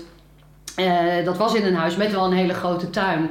En die honden liepen daar rond en ze zegt, wat wil je nou nog meer? Die honden waren met elkaar aan het spelen. Die hadden de ruimte om te rennen en te doen. Heel veilig, hè? Ja, ze zegt, als je naar buiten wil, ze zegt, zijn twee dingen die je moet afvragen. Are you happy and in control? Are you happy and in control? Nou, dan ga je naar buiten. Als je denkt, ze zijn niet lekker in me wel en ik geloof niet dat ik de controle heb, blijf je lekker binnen met je hond. Ja, zo simpel kan het. Zou het kunnen zijn, natuurlijk. Nou, zeker. Ja. En wanneer, in welk tijdsperk zat je, zeg maar, toen de Aussies in jouw leven kwamen? Ja, ik ben, geloof het of niet, Judith is, even nadenken, bijna 8 jaar hondloos geweest. Oh. Ja, dat wil zeggen hondloos. Ik kwam wel iedere week bij mijn ouders om de honden te knippen, om ermee te werken, te showen en te doen. Maar ik heb 8 jaar samengewoond met Walter toen wij elkaar net leerden kennen op een bovenverdieping in de binnenstad. Okay. Dus dat was niet, daar mochten ook geen honden wonen. Dus ik had daar geen eigen hond en ik werkte toen fulltime en was daar zo druk mee dat ik ook niet de mogelijkheid had om aan een eigen hond te beginnen. En wat ik vroeger heel erg had, ik was dol op rassenkennis. Dat vond ik heel erg leuk. Allerlei verschillende rassen. Wat heb je voor rassen? Wat voor honden zijn er? En ik ging vroeger heel vaak mee naar kinologische kennislessen, algemene kinologische kennislessen van de Kinologenclub Club de Peel. En dat vond ik altijd heel leuk. Hadden ze dan dia-avonden met allerlei rassen die in beeld kwamen. En dan zat ik op de eerste rij en dan kwam het ras in beeld. En dan zei ik, Kerry Blue Terrier, Glendoffie Maal Terrier, Saluki. En dus, ik vond het heel leuk. Ik had ook een handenencyclopedietje onder mijn kussen liggen vroeger. En dat ging zo ver dat op een gegeven moment degene die dia's vertoonde zei van, wil dat kleine meisje op de eerste rij, dat eigenwijze meisje, even de mond houden. Dan kunnen de grote mensen ook even de kans krijgen om hun rassenkennis te verbeteren. Dus ik had altijd al heel veel van het leuk nieuwe rassen. En op een gegeven moment in een Engelse hondenkrant die wij toen lazen, daar stond een foto van een Australian Shepherd. Met daarboven als kop, do you recognize this breed? En ik dacht, nee, wat is dat voor een hond? Een Australian Shepherd. En toen, daar stond ook een contactpersoon bij. Dat was een van de eerste Australian Shepherds die vanuit Amerika naar Engeland was gekomen. En ik denk, dat is leuk voor in mijn rassenkennisboekje. Want ik had een heel boek met allemaal foto's van onbekende rassen erin. Dus ik heb die mensen geschreven van, joh, hebben jullie een foto voor mij? Nou, ik kreeg zo'n pak met informatie thuis gestuurd. Want die begrepen dat, wel goed, heel leuk. Maar die dachten, dat is misschien een geïnteresseerde pubkoper vanuit Nederland. Dus allerlei foto's en dingen. En toen ben ik meer over dat ras eigenlijk gaan lezen en te weten gekomen. Want als je een beetje wilde werken met honden. Nu zou ik het wel kunnen hoor. Nu zou ik het een uitdaging vinden om met een springerspaniel leuk gehoorzaamheid of agility te doen. Toen waren het vooral hondjes die heel leuk kwispelden en lekker liepen te snuffelen. En wat veel moeilijker was. En toen dacht ik, als ik echt in de gehoorzaamheid iets leuks wil doen. Dan vond ik die Australian Shepherds toch wel heel erg gaaf. Ja. Dus toen is er eigenlijk een klein zaadje geplant. Ik kreeg al die informatie. Ik ben toen lid geworden van de rasvereniging. Terwijl je in die bovenverdieping nog woonde, toch? Terwijl ik in die bovenverdieping woonde, Ik ben lid geworden van de rasvereniging. En ik heb toen de eerste contacten gelegd met fokker in Amerika. Lid geworden van de Engelse rasvereniging, van Australian Shepherd, van de Amerikaanse rasvereniging. Me goed ingelezen, informatie opgedaan. En nou, op een gegeven moment toen woonden we hier. En toen was het moment daar om te zeggen, nou, ik wil een pup. En ik heb haar mijn... gaan we verschuiven, Stitch? Ja. Ik heb haar mijn wensen voorgelegd. Hè? Is dit mogelijk? En dat was onze eerste Aussie. Die is toen vanuit Amerika naar Nederland gekomen. Leuk. En toen dacht ik eigenlijk van, oh my god, alle 20 honden, of 25 honden die we vroeger thuis hadden, zitten nu in deze ene hond, voor mijn gevoel. Oh. Was heel erg moeilijk in het begin om daarmee om te gaan. Om te schakelen tussen die rassen. Ja, om te schakelen tussen... Nou, wij hadden al een Hovawart vroeger thuis. Ja, toen een beetje half herdershond, half dogachtige. Die valt nu in de categorie dogachtige meer. Maar wel een erfbewaker, een erfhond. Dus ik was een beetje herder gewend. Maar echt dat hele snelle schakelen en dat was even slikken hoor. In het begin, dat was best lastig. En ik heb ook veel dingen verkeerd met hem gedaan. Het is allemaal uitstekend goed. Die is bij jou bij de bovenverdieping gaan wonen? Of had je nee, die had ik hier. Nee, die kwam hier. Nee, toen wij hier zijn gewonnen van de bovenverdieping hebben we dit huis gekregen. Oh, ja. Meer mogelijkheden voor een hond. Ja. Dus toen is Scooter gekomen. En het allerleukste is, Scooter is de bedovergrootvader van Stitch. Oh ja. Nu. Leuk. En dat is eigenlijk ook de reden waarom, nou niet de reden waarom Stitch in ons leven is gekomen. Maar we wisten dat het moment een keer zou komen dat er dat Lappie een vervanging, hè, we toe waren aan opvolging voor Lappie. En deze fokster had een nestje, Janine. En ik zag Stitch liggen, 1 dag oud. En ik denk, oh kut. Dit is hem. Dat is gewoon een gevoel. Ja. En dan denk je ook, maakt niet uit hoe die is. Met mijn ervaring nu, ik krijg hem wel goed. Of maakt niet uit wat hij later worden wil. Ik ga gewoon goed voor hem zorgen. En we gaan vriendjes worden. En het allerleukste is eigenlijk dat Stitch heel erg lijkt in gedrag op zijn bedovergrootvader. Okay. En dat ik het gevoel heb dat ik alles wat ik met Scooter destijds verkeerd heb gedaan, wat ik anders had kunnen doen, dat ik dat nu bij hem in de praktijk kan toepassen. Oh ja. Wat dan bijvoorbeeld? Wat heb je met Scooter? Nou, Scooter bijvoorbeeld was heel erg gereserveerd naar andere mensen. Is een karaktereigenschap van het ras. Springen niet. Ja, deze Aussies zijn eigenlijk helemaal fout, want die springen wel op iedereen af. In de goede zin van het woord. Maar Scooter was heel erg gereserveerd en wij vonden dat maar dom. En dan schoot hij onder een stoel, bij wijze van spreken. En dan wilden mensen hem aaien. En dan trokken wij hem onder de stoel vandaan. We gingen heel erg over zijn grenzen heen. Van joh, stel je niet aan, moet je gewoon kunnen. Ja. En, kom erbij, gezellig, leuk. En die hebben we niet de tijd gegeven om zichzelf te ontplooien, zeg maar. En met Stitch hebben we het heel anders aangepakt. Stitch was ook een, wat we noemen, een tweede rij hondje. Zijn broertjes en zusjes die hingen lekker over de rand van de werpkist. Hallo, ik ben leuk en ik wil geaaid worden. En Stitch zat erachter, gewoon te kijken. Oh. En ze wist al een beetje wat we zouden gaan krijgen. En ik heb Stitch ook in het begin heel erg tegen zichzelf in bescherming genomen. En mijn beste vriendin kwam hier, die ook bij Scooter was. Scooter vond haar als eerste en enige leuk. Ik denk, nou, Stitch gaat haar ook leuk vinden. En zij komt hier en Stitch heeft zoiets van jou doodeng. Oh. Dus toen dacht ik, oh, nou, dit is echt een hondje wat we rekening mee moeten houden met vreemde mensen, onbekende mensen. Ik heb hem meegenomen, hij gaat mee naar mijn werk nu die nog klein is. Ik heb al mijn collega's geïnstrueerd. Ik zeg, zouden jullie alsjeblieft willen doen alsof die er niet is? En geef hem de kans om zelf contact te maken. Ja, dat is super moeilijk. Dat was bij zijn bedovergrootvader ook. Met mij, ja, dat gaat perfect. Hij heeft de kans gehad om zelf zijn communicatiestijl te zoeken, zeg maar, om vriendschap met mensen te sluiten. Ja, want hij heeft 1 keer gesnuffeld, zeg maar. Ja. En toen was het... ja, is het meteen goed? Ja. Nou, als je vroeger had gezien, dan had hij naast me gezeten of op schoot bij mij gezeten. En dan niet rillen, maar gewoon, ik heb hem die kans niet gegeven of ik heb hem niet zo ver gedwongen dat hij zou gaan rillen. Maar als je dan zo had gedaan, dan had hij dit gedaan. Wil ik niet. Nee, heel duidelijk. En gezegd, oké, nou ga je lekker even kennis maken van een afstand. Ja. Mijn collega's zijn allemaal geïnstrueerd. Heel moeilijk, want je komt natuurlijk binnen met een pluizige, superleuke, kleurige teddybeer. En dan mogen ze niet aanzitten. Nou, 90% van mijn collega's heeft zich daar perfect aan gehouden. Chapeau. Dus dan kom ik inderdaad met een pupje op mijn arm. Ik zeg, hallo jongens. En dan goedemorgen. En dan gingen ze gewoon door met... Ik denk, nou ja, dat is ook weer het andere uiterste, weet je wel. Dat is wel heel erg negeren. Maar heel goed gedaan. En er waren er toch mensen die af en toe, oh wat een leuk pupje, die dan dit deden. En die 10% was net wat hij kon handelen. Oh ja. Dat was net niet te veel. Ja. En dat is tevens ook het leven, zeg maar. Dat was net het leven. Die 10% was goed. Ja. Het had niet 20 of 30%, nee. Want dan hadden we hem echt verpest. En dan hadden we over zijn grenzen gegaan. Ja. En ik ben heel blij hoe die nu is en hoe die zich ontwikkelt. En hoe dat verder gaat is natuurlijk even afwachten. Want hij is 5 maanden, dus het kan alle kanten op. Ja.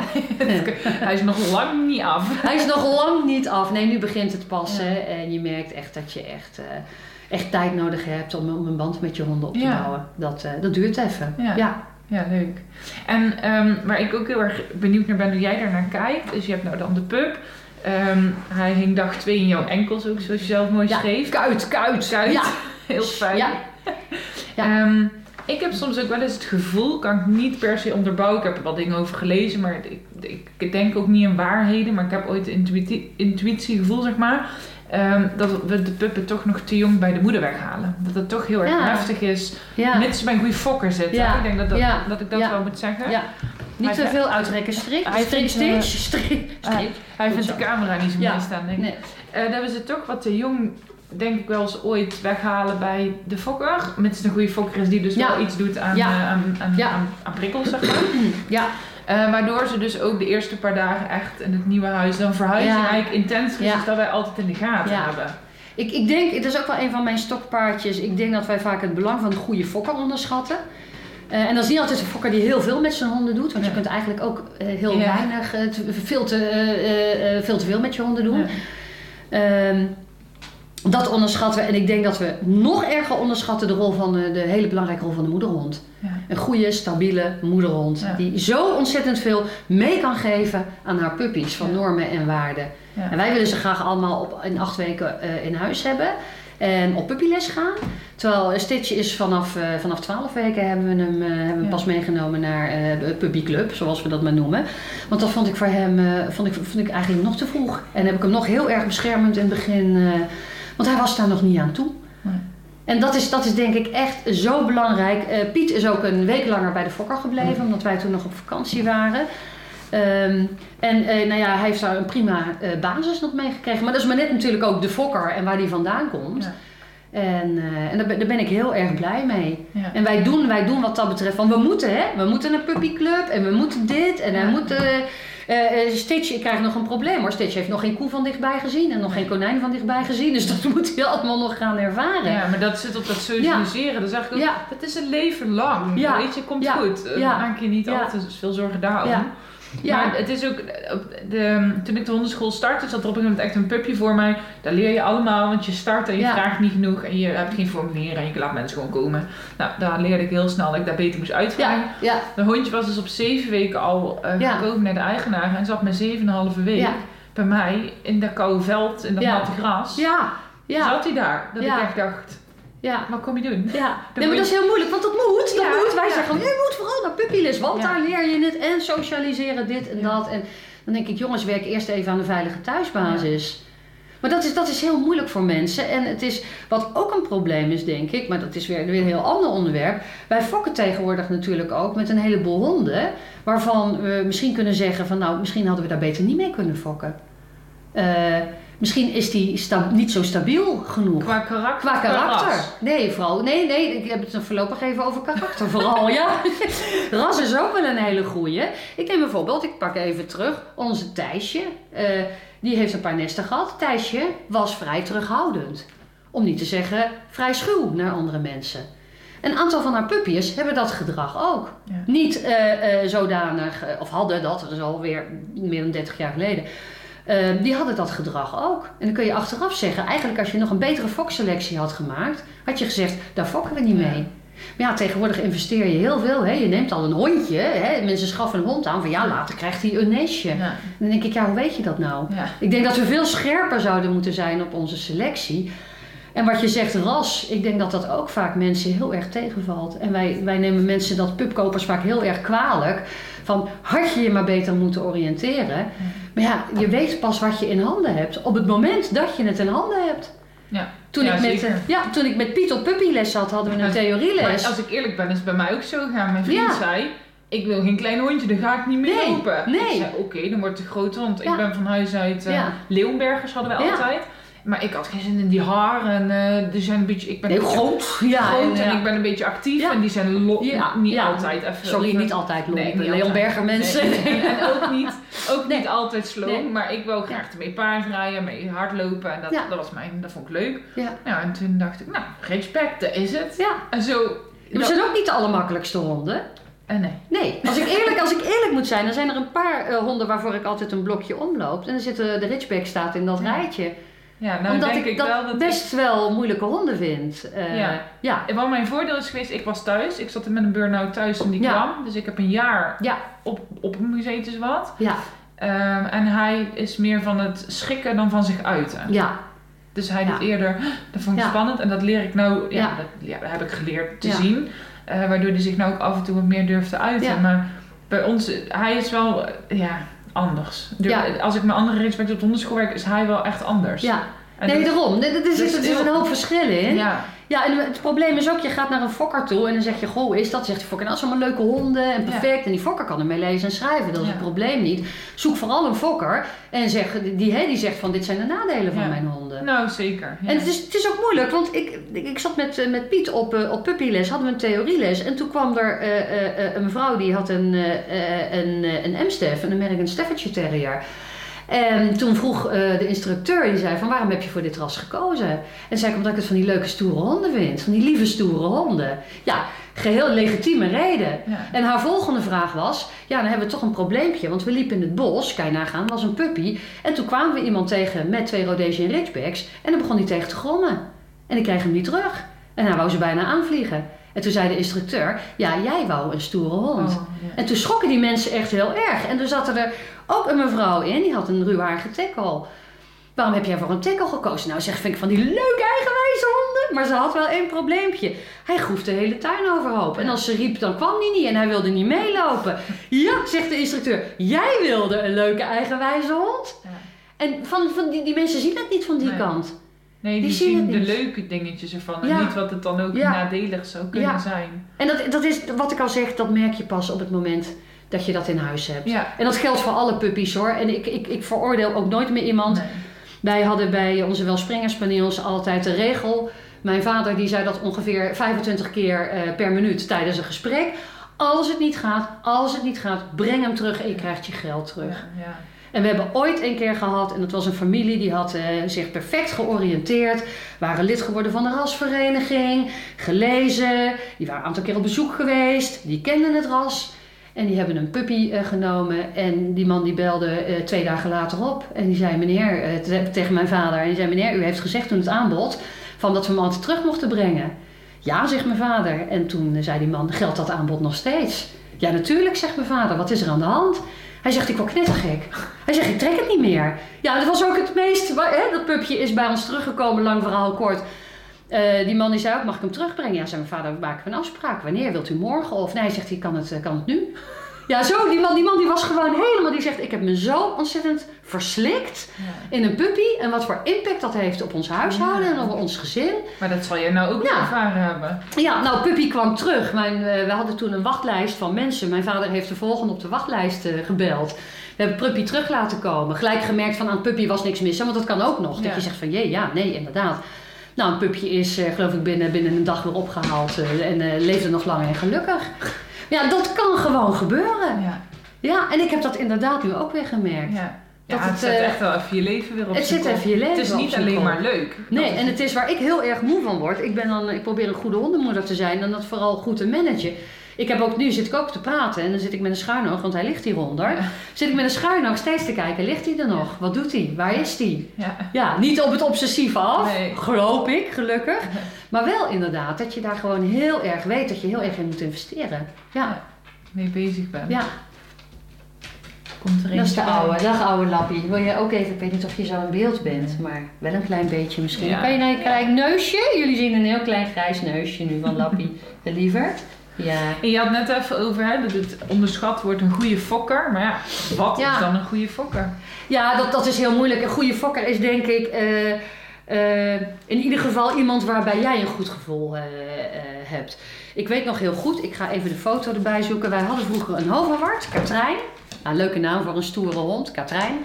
De Hovawart, daar hebben we 2-3 nestjes mee gefokt. Ja, Lappie, ik kijk even naar Lappie, die hoort het niet meer. Als het goed is blijft alles staan aan camera.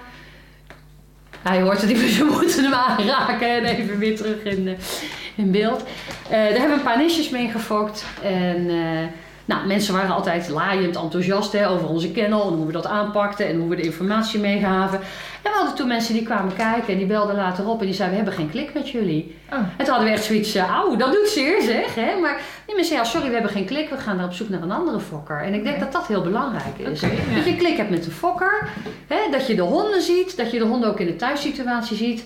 Vind je het leuk dat je onder de haren zit, hè? Want dat zit je dan, met de puppy heb je dat nog niet. Nee. Vind je het leuk hoe die honden zich in huis gedragen? Dus ik denk dat dat heel belangrijk is, dat het ook de rol van de fokker onderschat wordt. Hoe belangrijk het is om daarop terug te vallen. Ja. Dat je daar terecht kan voor informatie over je hond, over je ras, over hoe je moet verzorgen. Ja. En anderzijds hebben we natuurlijk nu een toenemende hele grote groep honden, herplaatsers en opvanghonden. En heel veel buitenlandse honden. En dat is een uitdaging voor mensen. Die kunnen daar niet op terugvallen. Ja. En dat wordt ook nog een uitdaging en een hele moeilijke groep, denk ik. Is het dat niet al? Ja, het is al een uitdaging. Ja. Ik vind dat ook heel erg moeilijk, want je haalt die honden uit een situatie die eigenlijk niet vergelijkbaar is met het leven in Nederland. En ik denk dat heel veel mensen met de beste intenties aan een opvanghond beginnen. Ook met heel veel inzet. Maar die krijgen dan niet die hond waarmee ik aan een lijntje loop, zeg maar. Ja. Die heel veel kan, die zich makkelijk kan bewegen in de maatschappij. Ik heb dat met Piet, toen Piet een puppy was, meegemaakt. Ik ging naar puppycursus en ik kwam daar samen aan met een hondje in mijn les. Die kwam uit Roemenië. Dat was een hondje wat de eerste 6 maanden van haar leven op straat had gewoond. En die mevrouw die zei, zullen we samen nog even voor de puppyles een stukje lopen? Want dan zijn ze lekker moe tijdens de les. Zijn ze wat makkelijker. Waarop ik dacht, nou, ik wil wel even een stukje lopen. Ja. Maar ik wil niet dat hij moe wordt. Want ik wil dat hij zich nog goed kon concentreren tijdens de les. Dat was natuurlijk al een verschilletje. Dat hij leerbaar blijft. Ja, en we laten ze allebei los. Ja, maar zegt ze, want als ik hem loslaat, dan blijft hij van mij waarschijnlijk wel bij die van jou. Ik zei, nou, hoezo? Nou, zegt ze, de mijne loopt heel erg weg. En op dat moment dat ze dat gezegd had, klikte ze die hond los. En die hond die ging er als een speer vandoor. En mijn Pietje erachteraan. Dus ik denk, oh, help. Dus ik roep heel hard, Piet, koekje, want dat was zijn terugroepcommando, koekje. En Piet kwam gelukkig terug en haar hondje, die kwam zo een beetje en die ging er weer vandoor. Dus ik had Piet gelijk klik aan de lijn. Ik denk, oh, dat gebeurt me niet. Piet was nog hartstikke jong. En toen zei ze ook, hoe komt het nou dat jouw hond wel terugkomt en mijn hond niet? En toen schoot ik een beetje uit mijn slof, onbedoeld. Ik zeg, ja, lieve schat zei ik niet, maar dat dacht ik erbij. Ik zeg, joh, jouw hond heeft zichzelf 6 maanden op straat weten te redden. Die heeft jou niet nodig. Ik zeg, ik heb een stamboomhond. Klinkt even heel flauw, hoeft niet eens een stamboomhond te zijn. Ik zeg, ik heb een hond die generaties lang gefokt is om samen te leven en samen te werken met mensen. Daarin zit het verschil. Ja. En toen trok ze ook een beetje bleek weg. Dat ze dacht, ja, shit. Ja, dat is niet erg. Die honden zijn net zo leuk en net zoveel hond. Hè. Ik denk dat dat ook wel belangrijk is. We gaan weer even schuiven, maar gaat het allemaal goed nog? Die honden zijn net zoveel hond als iedere andere hond. Ja. Ik heb het niet over meerderwaardige en minderwaardige honden. Nee. Maar sommige honden zijn anders. En dat soms valt dat mensen echt gauw op hun dak. Ja.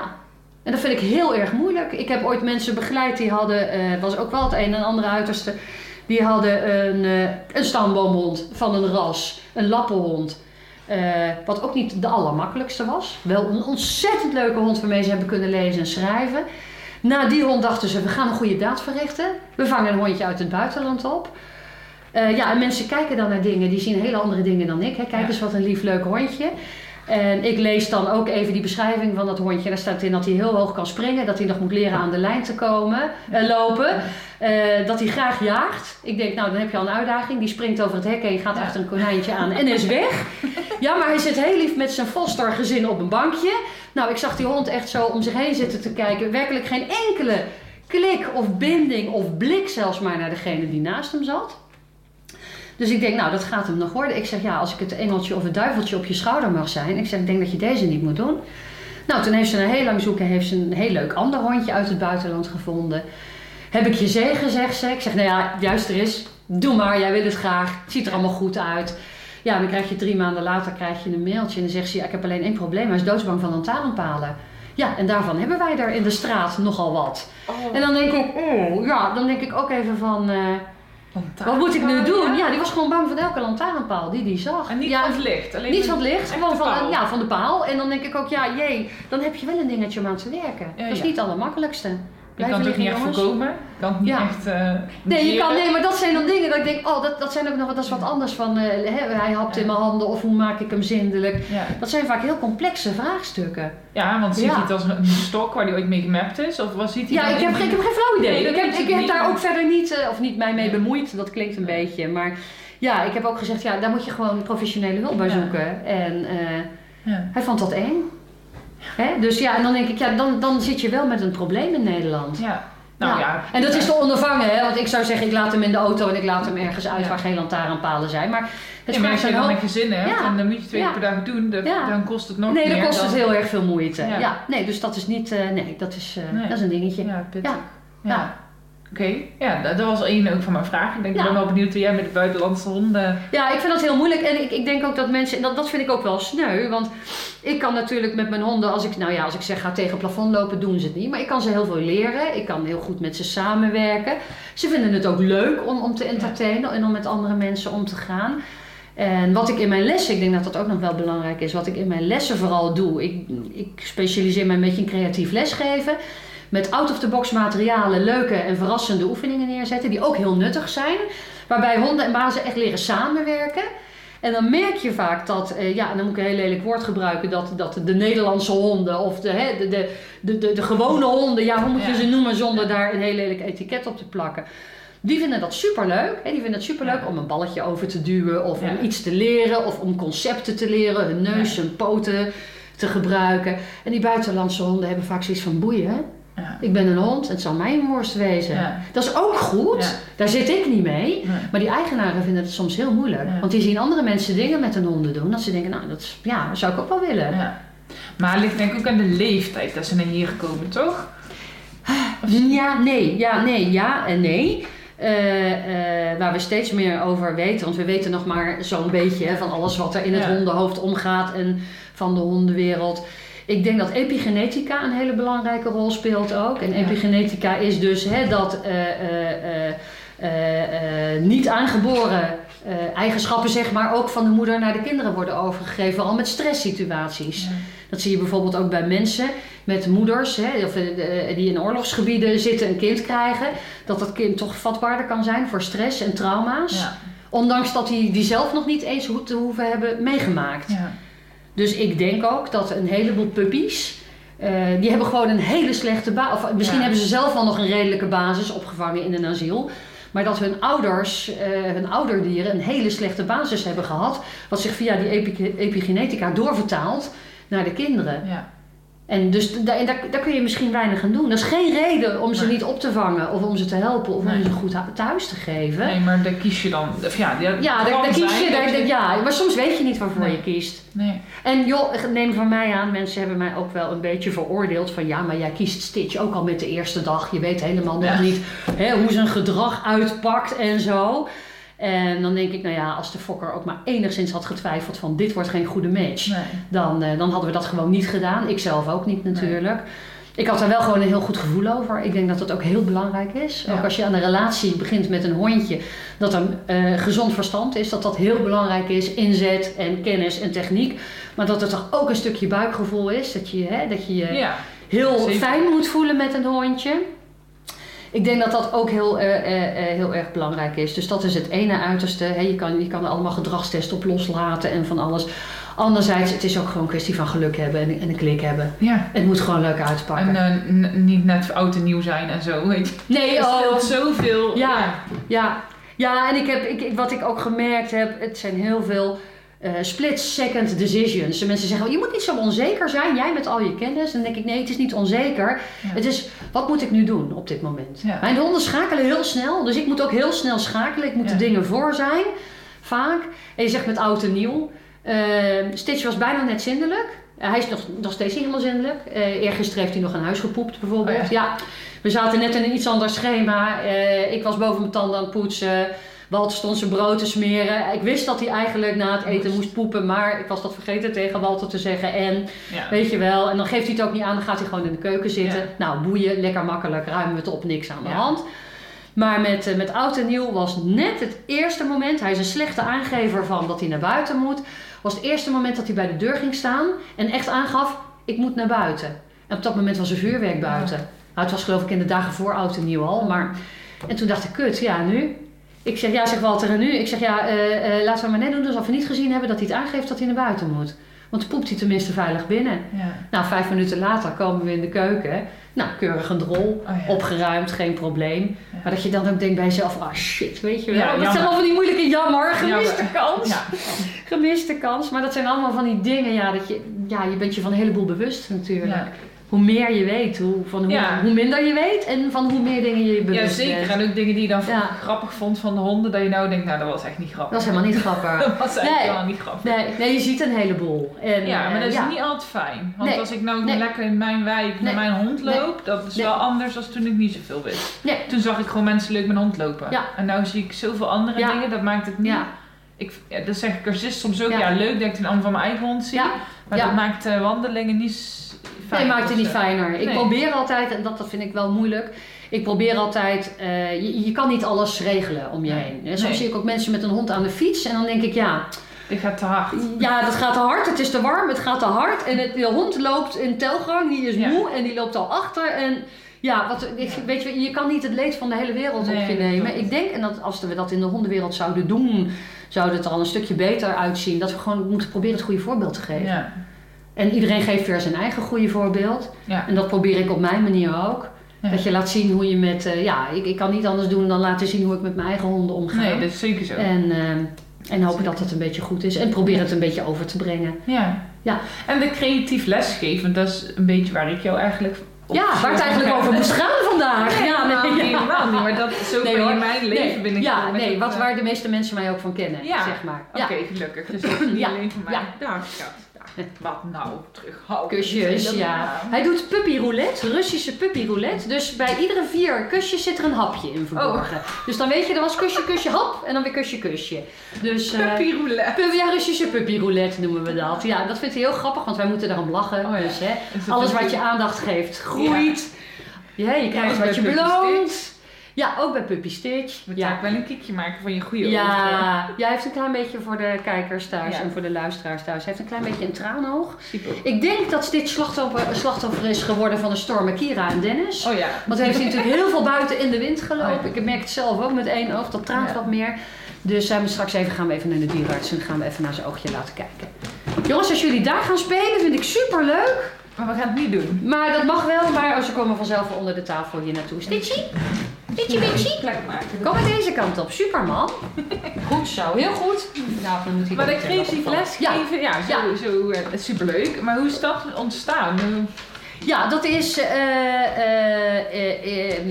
Ik heb altijd al het geluk gehad bij trainers terecht te komen die al een beetje met out-of-the-box materialen aan het werk waren. Wat anders aan het doen waren dan gehoorzaamheid, behendigheid en dat soort dingen. En het is eigenlijk echt begonnen. Ik heb altijd in Culemborg getraind. Bij de KC Culemborg op de donderdagochtend hadden we een superleuke groep. En dan deden we hele gekke dingen. En wij deden bijvoorbeeld de kabouterdans van Kabouterplop. Dat is denk ik eigenlijk wel een van het summum van creatief. Nou ja, het voorloper van creatief lesgeven. Dan ging in de kantine en zetten wij de radio op met de kabouterdans van Kabouterplop op. Groot kabouterdans, ploplied, weet ik veel. En dan gingen de ramen van de kantine open, de radio binnen op 10. Nou, en dan een hartje. En wij deden daar volgoefeningen op met onze honden. We zaten allemaal op GG1, GG2 niveau, zelfs GG3 niveau. En wij deden dat soort gekke dingen. Draai nu rond als een gans, ga nu zitten als een gans. Weet ik het allemaal niet, stamp met je voeten in het rond. Ja. Ga zitten, het hele. En dat vonden wij ontzettend leuk om zo te trainen. Ja. En daar is het eigenlijk een beetje mee gebeurd. Een beetje fun eigenlijk. Ja. Fun. Stitchie, voordat je alles omgooit. Goed, zo kan maar hier, jongen. Heel knap, Superman. Dus daar is het eigenlijk een beetje mee begonnen. Ik ben toen terechtgekomen ook, ik denk via de truibaltraining bij Hermina Stout. En dat heb ik met Lappie heel veel funtraining gedaan. En we hebben daar dingen geleerd als honden om een paaltje heen sturen. Zijn we nog in beeld? Ja, we zijn nog in beeld. We zitten een beetje in de zon nu, maar... de honden om een paaltje heen sturen, honden in een groot doosje sturen, op een groot doosje laten zitten, onderscheid leren maken tussen groot en klein, tussen verschillende voorwerpen. Wow, en nou ben ik alleen nog maar in beeld. Ja, sorry. Mijn honden weten precies wie het belangrijkste is, denken ze, maar dat gaan we niet doen. Kom jij maar eens even hier. Goed zo. Piet, kom jij ook even hier? Echt een dolle bende altijd in huis bij... weer.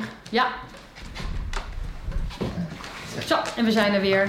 Als het goed is zitten we allebei in beeld. Een beetje in de zon. Zo, nou dat was nu een voorbeeld van een mooie correctie buiten beeld. Je hoorde een hele grote flinke grauw. Ja. Zonder geluid. Ja. Nou, Puppy Stitch schudt zich nu uit. De boodschap is overgekomen. Puppy Stitch? Nou, dat was even nog geen piep. Bieden. Ja, nou ja, je moet er niet tussen zitten, kan ik je vertellen. Okay. Want als je er met je vingers tussen zit, dan doet het auw hoor. Okay. En dat weet hij ook. Dus dat was net even te druk en te veel. Nu gaat hij een beetje staan lamballen stitchen. Van, nou, nee. Weet je wel.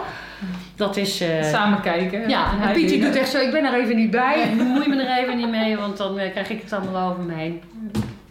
Goed, bij Hermina Stout op les geweest. Ja. Allerlei leuke dingetjes met leuke voorwerpen gedaan. Met hoepels, met pionnen. Fun training. En fun is denk ik een understatement, want iedereen denkt dat het alleen maar leuk is. Ja. Maar wat mijn grootste missie is, is mensen via die leuke oefeningen op een leuke manier met hun hond aan het werk zetten. Ja. En ze laten samenwerken. Ja. En, dat vind ik ook heel belangrijk, ik gebruik vaak de gekste materialen. Mensen, ja, je mag hem negeren hoor, je mag hem ook wegduwen, ik weet niet wat werkt, maar het gaat dan los meestal vanzelf. Ja, meestal, ja, je zit ook als mensen die zitten hier gewoon de hele tijd. Met de meest gekke materialen. Ik heb met badeentjes gewerkt, met Superman-capejes en zo. En dan denken mensen, het gaat daarom, maar het gaat mij niet om het materiaal. Het gaat om het materiaal is niet het doel, het materiaal is het middel om mensen te laten samenwerken.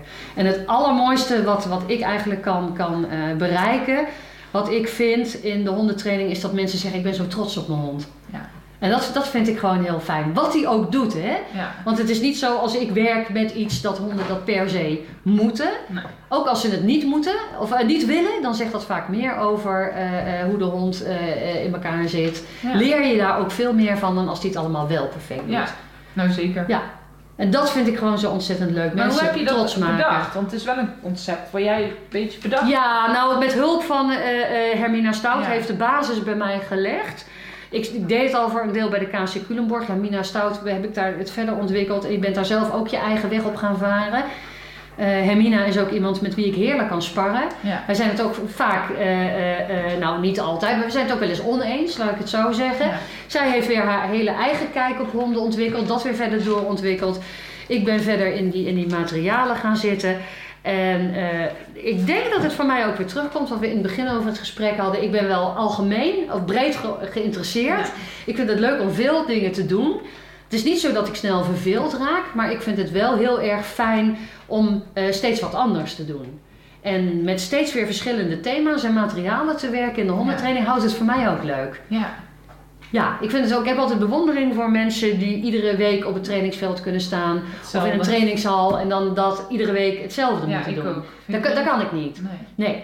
En ik denk dat het ook heel belangrijk is, met behulp van die materialen kun je ook heel goed inspelen op wat op dat moment de behoefte van de mensen is. Ja.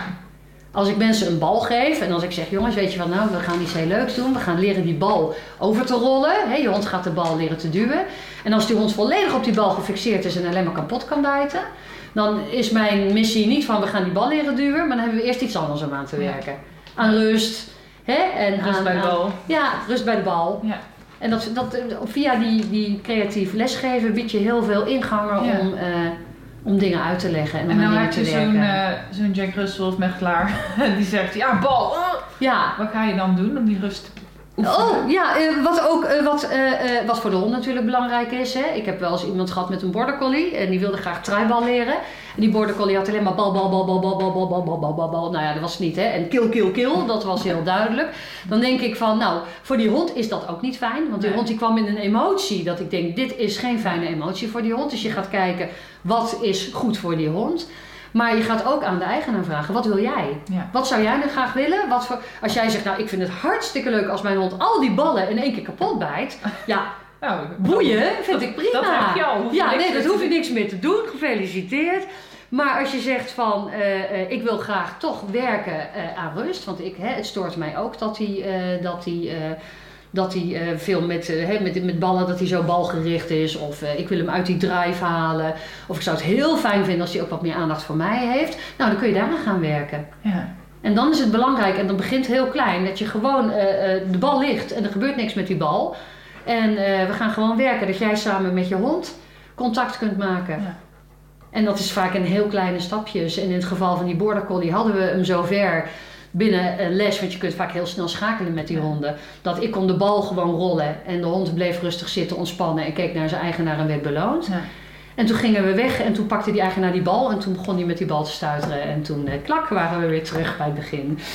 Dus heel fijn. En Judith heeft geleerd de ballen opruimen vlak voordat iedereen gaat. Ja, dat is heel belangrijk. Je leert altijd. Ja. En je leert altijd weer andere dingen. Ja. En ik leer heel veel van mijn cursisten. En ik leer ook heel veel leuke oefeningen weer. Want de cursisten bedenken vaak zelf voor mij weer leuke nieuwe dingen. Dat vind ik ook altijd superleuk. Ja. Maar jij geeft nu ook nog les? Ik geef geen vast les meer. Oh. De tijd eigenlijk ontbreekt. Ik ben eigenlijk fulltime aan het werk. En dan moet ik ook nog 3 hondenjongens onderhouden, verzorgen, leuke dingen mee doen. En ik moet daarnaast allemaal heel veel bedenken. Maar waar ik me heb op toegelegd is waar ik ook het meeste mensen door kan bereiken, is met lezingen en met workshops geven. Ja. En soms op evenementen, soms geef ik ze zelf. Ik heb vorige week een workshop gegeven aan eigenaren van jonge Australian Shepherds. Die ook allemaal zo'n pubertje à la Stitch hadden. En die ook vaak heel veel moeite hadden met het ras. Van de Australian Shepherd is de grootste valkuil, zeggen ze altijd, dat je er te weinig mee doet. Ik denk dat de grootste valkuil van dit ras is dat je er te veel mee doet. Ja, dat denk ik ook. Mensen die constant gericht op druk en bezig. Honden kunnen hun rust niet vinden. Dus dat is dan een dingetje om te werken. En aanstaande vrijdag heb ik bijvoorbeeld een workshop grondwerk. Waarbij we honden bewust leren gaan bewegen met behulp van stokken en pionnen. Oh. En, niet pionnen, stokken en hoepels en ladders die we op de vloer leggen. Leuk. Dat we alleen gewoon plat gaan werken. Ja. Dus dat zijn heel andere dingen en zo hou ik het voor mezelf ook leuk. Ja. Zo bedenk ik ook steeds nieuwe dingen. En die workshops organiseer je zelf en die zet je uit en die lopen dan? Soms organiseer ik ze zelf, soms hou ik lezingen of workshops via mijn werk. Oh, ja. Dat kan ook. Of op evenementen. Ja. Dus op animal events bijvoorbeeld, 3-daagse dierenevenement. Daar geef ik dit jaar weer 2 verschillende workshops. Ja. En dan is het de uitdaging, want dat is ook altijd heel moeilijk. Je moet dan een workshop vinden waarbij je in een half uur tijd mensen kunt boeien. Ja. Waarbij je ook rekening houdt met de honden die daar de hele dag zijn. Dus die niet echt helemaal gericht zijn, dat ze helemaal gefocust zijn om veel informatie op te nemen. Is er wat, Piet? Je krijgt geen aandacht. Oh, jongen toch. Gefocust zijn om informatie op te nemen. En je wil de mensen toch ook een boodschap mee naar huis geven. Dus je wil ze graag een oefening meegeven of een handvat meegeven. Waarmee ze thuis aan de slag kunnen. Ja. Jongens. Piet, kom even deze kant op. Jij bent de meest... Dat is wel sneu, hè? Piet is degene die best luistert. Dus die krijgt altijd op zijn sodemieter dat hij aan de kant moet. Ja, want dan komt die kleine wel mee. Dus altijd Piet, ga aan de kant. Piet, laat dit. Piet, kom terug. Arme Piet. Hè? Met een lieverd. Ja, superleuk. Wat had ik er net aan over weten? Het is goed om nog iets te pinnen. Ging over dat... je gaf geen vaste lessen dan meer? Nee, geen vaste lessen. De workshop. Hoe goed workshops, hoeveel mensen laat jij toe in een workshop van jou? Ja, heel veel. Dat klinkt al net als dat. Oh. Nee, dat is op Animal Event bijvoorbeeld. Het is heel moeilijk, want er zijn heel veel mensen die willen heel graag aan mijn workshops meedoen. Ja. En dan kun je zeggen, joh, ik kan mijn aandacht op maximaal 6 mensen verdelen. Dus er mogen er maar 6 meedoen. Ja. Ik ben altijd, joh, kom er gewoon lekker bij. Het kan zijn dat er 30 mensen in de ring staan. Maar dan probeer ik ook wel oefeningen bij te verzinnen en iets bij te bedenken. Dat ik ze alle 30 aan het werk kan zetten. Ja. Dan kan ik ze niet allemaal in de gaten houden. Nee. Vaak heb ik wel hulp van instructeurs die kunnen ingrijpen op het moment dat het echt uit de hand loopt. Ja. Maar dat zijn ook vooral workshops om mensen gewoon lekker bezig te laten zijn, dingen te laten ontdekken.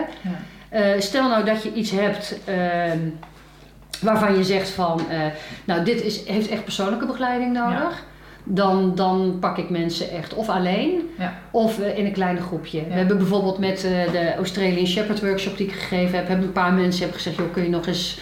kan ik nog eens bij terugkomen? En dan zeg ik, goed, dat gaan we doen. En dan ga ik bijvoorbeeld samen met Stitch trainen. Dan gaan we met z'n tweeën trainen. Oh, ja. Want dan kun je echt veel gerichter natuurlijk mensen erbij pakken.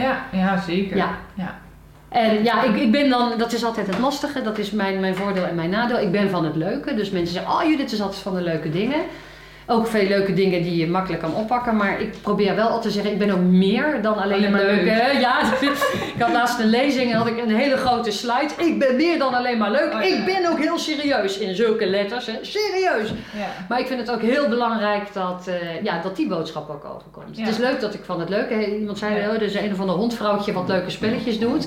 Nou ja, dat zie ik dan maar als geuzennaam. Ja. Maar ik probeer daar wel een hoger doel mee te bereiken. Ja, dat is, Maar dat is ook heel, herken ik, dat je dan een leuke oefening, dus de noodzaak heel erg uitlegt, waarom je die mensen die oefening aanleert. Want er zit nooit, leuk is nooit het doel. Nee. Ja, heel soms. Het is wel fijn. Soms is het ook wel eens heel fijn om ongecompliceerd gewoon pret te maken hoor. Ja, als ik. Ja. En soms zit ik ook tijdens workshops, dat is ook wel weer, maar dat leer je. Dan zet ik gewoon de mensen aan het werk en laat ik de honden niks doen. Ja. Ik heb ooit een workshop gehad met van die strandvormpjes in de vorm van het ABC, met letters. En dan zei ik, nou jongens, laat je hond maar gewoon even rustig liggen. En jullie gaan van die letters het langst mogelijke woord vormen. Nou, de meeste schuttingtaal, schundige woorden kwamen eruit die we verder niet gaan herhalen. Maar ze ook hele woorden die helemaal niet bestaan, maar ontzettend leuk. Mensen vonden dat ontzettend leuk. En die waren lekker met elkaar bezig. Ja. En ondertussen lagen die honden gewoon gezellig met z'n allen te wachten tot hun baas. En dan denk ik, nou, ik zeg jongens, blijf 3.0 is dit. Ja. Die honden hebben hun rust gevonden. Jullie zijn lekker aan het werk. Ja. Het is leuk en we leren er ook nog wat bij. Ja. Blijf 3.0 inderdaad. Ja, dat is moeilijk hoor. Wij zijn natuurlijk ook in de lessen, en dat merk ik nu ook, nu ik weer zelf met Stitch allerlei dingen doe. Lessen is ook vaak niet leuk. Het is vaak veel wachten op elkaar. Het is ook niet altijd even gezellig. Nee. En daar probeer ik dan weer een voorbeeld aan te nemen in België. Daar gaat het vaak de andere kant op. Ik ben veel in België geweest om workshops te geven. En als je in België een hondenclub wil vinden, dat is heel gemakkelijk. Op het sportterrein zoek je naar het meest kleine gebouwtje met een heel groot jubilair bord. Of een ander biermerk, maakt niet uit. Boven op het gebouwtje. En daar zit dan de plaatselijke hondenclub. En dan kom je dan binnen. Hebben ze een prachtig trainingsveld, prachtige toestellen. Enorme grote bar met minimaal 3 soorten bier op de tap. En dat vind ik dan, dat is de gezelligheid nog. Waarop laatst iemand tegen me zei, ja Judith, dat vind ik ook niks. Want dan zitten ze allemaal dronken te worden en dan slaan ze daarna een hond in elkaar. Nou, dat andere uitersten natuurlijk. Ja. Maar dat vind ik eigenlijk wel heel erg leuk. Dat het daar ook nog meer draait om de gezelligheid en sociale contact. Ja. En dat zijn we even een beetje kwijtgeraakt. Nou, dat verbindende, dat honden dus ook inderdaad kunnen verbinden. Ja zeker. Ja. En ook dat cursisten, dat vind ik ook altijd heel belangrijk, dat cursisten in een les zich vrij voelen om over een hond te praten en de gelegenheid daartoe krijgen. Ja. Ik heb ooit een les gehad waarbij er iemand met een pupje op les kwam en we hadden een puppyles. En ze kwam en daarna zegt ze, dit is mijn nieuwe puppy, en ze barstte in huilen uit. Echt, tranen, tranen. En wij zaten allemaal van, oh jeetje. Ja, zegt ze, ik vind het zo erg. Zegt ze, ik mis mijn oude hond nog zo. En dan zeg ik met een puppy. Nou, en iedereen ook. Helemaal, ik krijg nog steeds natte ogen, weet je. Oh.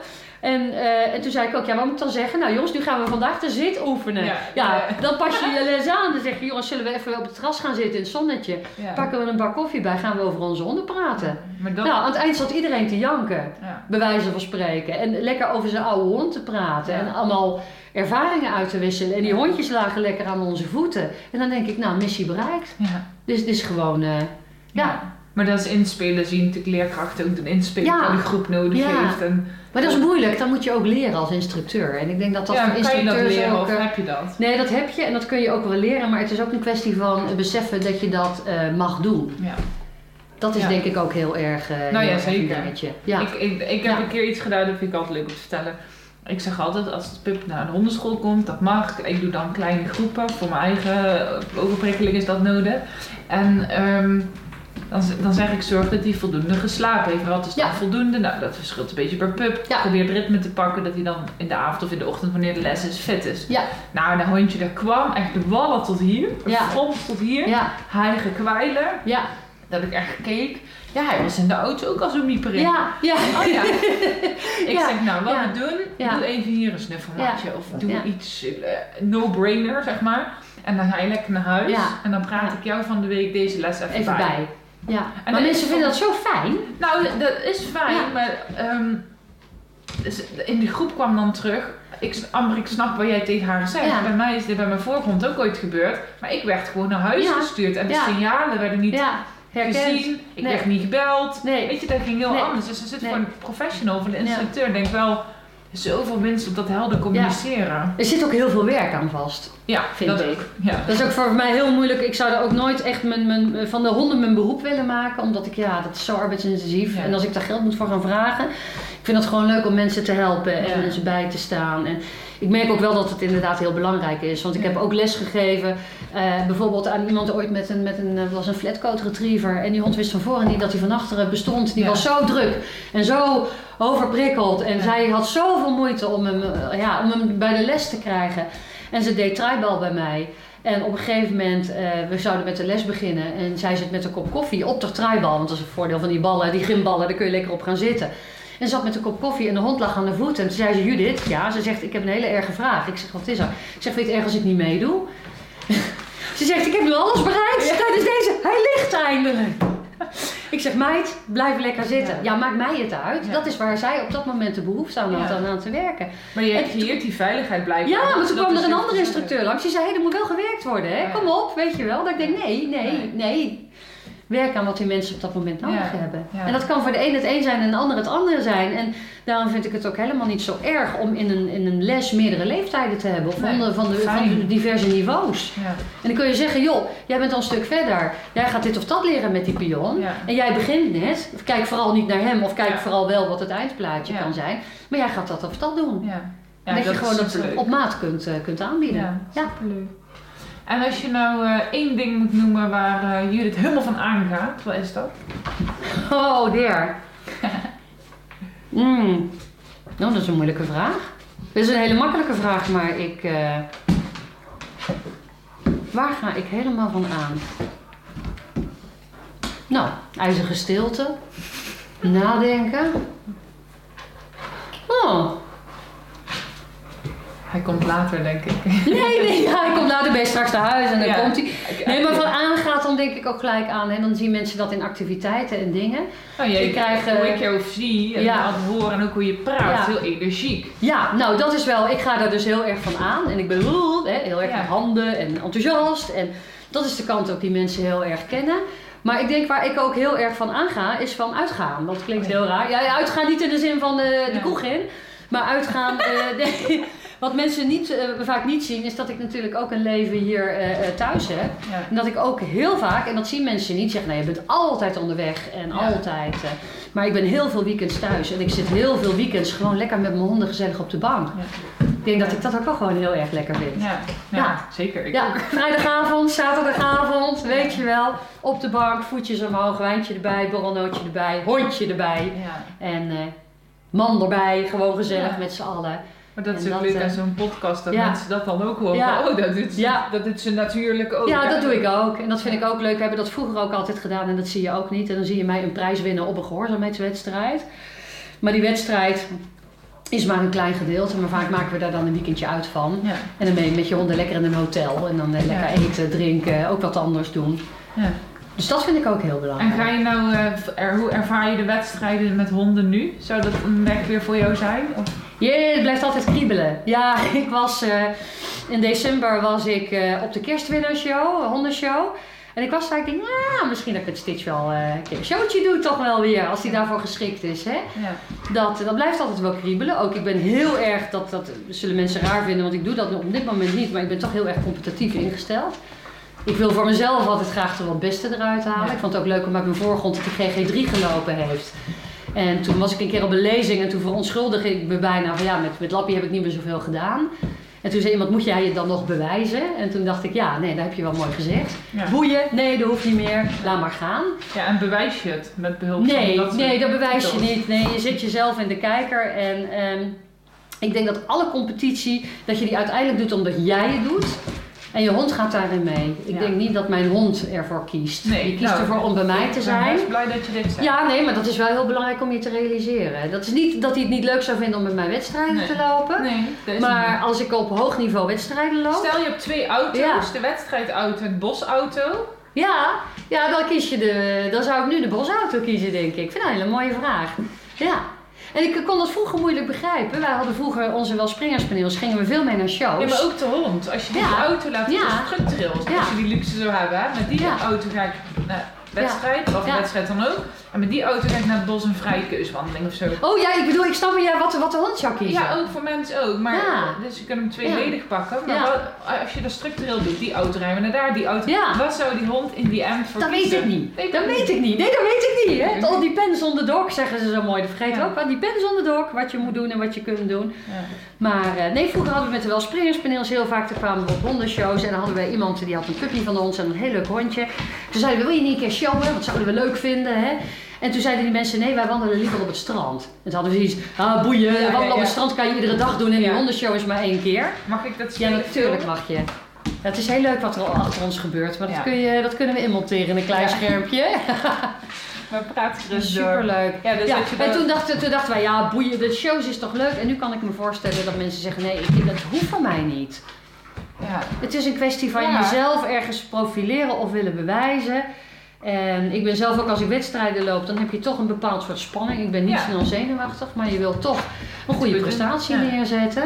Ook omdat het geld kost om mee te doen. Hè? Vroeger ging ik vaak met de voorganger van Piet, Beetle, gingen we wedstrijden lopen in Duitsland. En dan presteerde hij dit altijd om op de wedstrijd bij een breedte sprong om over de sprong te lopen. Hij kon zo hoog springen, hij kon zo breed springen. Nee, op de wedstrijd wist hij, hè, ringwise noemen ze dat dan. Tappen de tap. Ja, die komt op dat moment, dan kan ik daar niks aan doen. Maar het kostte je wel je punten en het kostte je kwalificatie. Ja, en dat gaf niet, maar het was €60 per entry. En als je dan 3 dagen meedeed, was je alleen al €180 kwijt. En dan liep die klojo over dat dingetje, weet je wel, terwijl die toch kon springen. Ja. En dan zeg je, ach, het is maar een spelletje. Ja. Ja, als het een spelletje doet, en dat zou ik heel graag willen zien, als het echt een spelletje is, haal de prijzen er dan vanaf. Ja. Haal gewoon de prijzen. Ja, haal de prijzen eraf. Ja. Dat snap ik nooit. Als je echt zegt, jongens, ja, maar wij onze honden vinden wedstrijd lopen zo leuk. Nou, zet dan het parcours neer, ga allemaal gezellig lopen, drinken aan een kop koffie en reik geen prijs uit. Nou ja, dat zou ik wel een idee. En dan zeggen mensen, ja, nee. Ja. Maar dat zou ik dan zeggen. Ik weet niet hoe het nou heden ten dagen is, maar een paar jaar geleden ging ik gewoon naar zo'n wedstrijd kijken. En dan zag ik al die border collies echt zo achter in de auto zitten. Dat ik echt dacht, ik weet niet of dit nou alleen maar leuk is. Nee. Dus daar kun je nul discussie over starten. Nee, en dat is zo met heel veel honden mensen die zeggen, ja, maar mijn hond vindt dat wel leuk en dit en dat en zus en zo. En ik denk eerlijk gezegd dat je soms een buitenstaander nodig hebt zegt, wat is hier de lol van? Ja, dat gaat heel hard op. Je hoort allemaal gebonk, maar dat is aussie-judo heet dat. Of aussie-worstelen, dan is het bom-bom en dat gaat om en om als het goed is. Dus zolang ik niet... Zwarte band, allebei. Zolang ik niet omkijk, is het in orde. Dus als ik omkijk, dan is het... Ik heb wel nieuwe dingen geleerd. Puppy roulette. Puppy roulette, puppykusjes, aussie-judo. Ja, je leert een heleboel nieuwe woorden. Vind ik ook wel leuk eigenlijk. In mijn hondentraining om, hè? In plaats van los bijvoorbeeld dankjewel te zeggen. Ja. Dat klinkt een stuk vrolijker. Ja. En dan komt jouw taal natuurlijk. Ja. Stitch heeft ook geen bench, die heeft een puppy slaapkamer. Nee. En 's ochtends als hij daar weer even in gaat voor zijn brokjes, is het de puppy ontbijtzaal.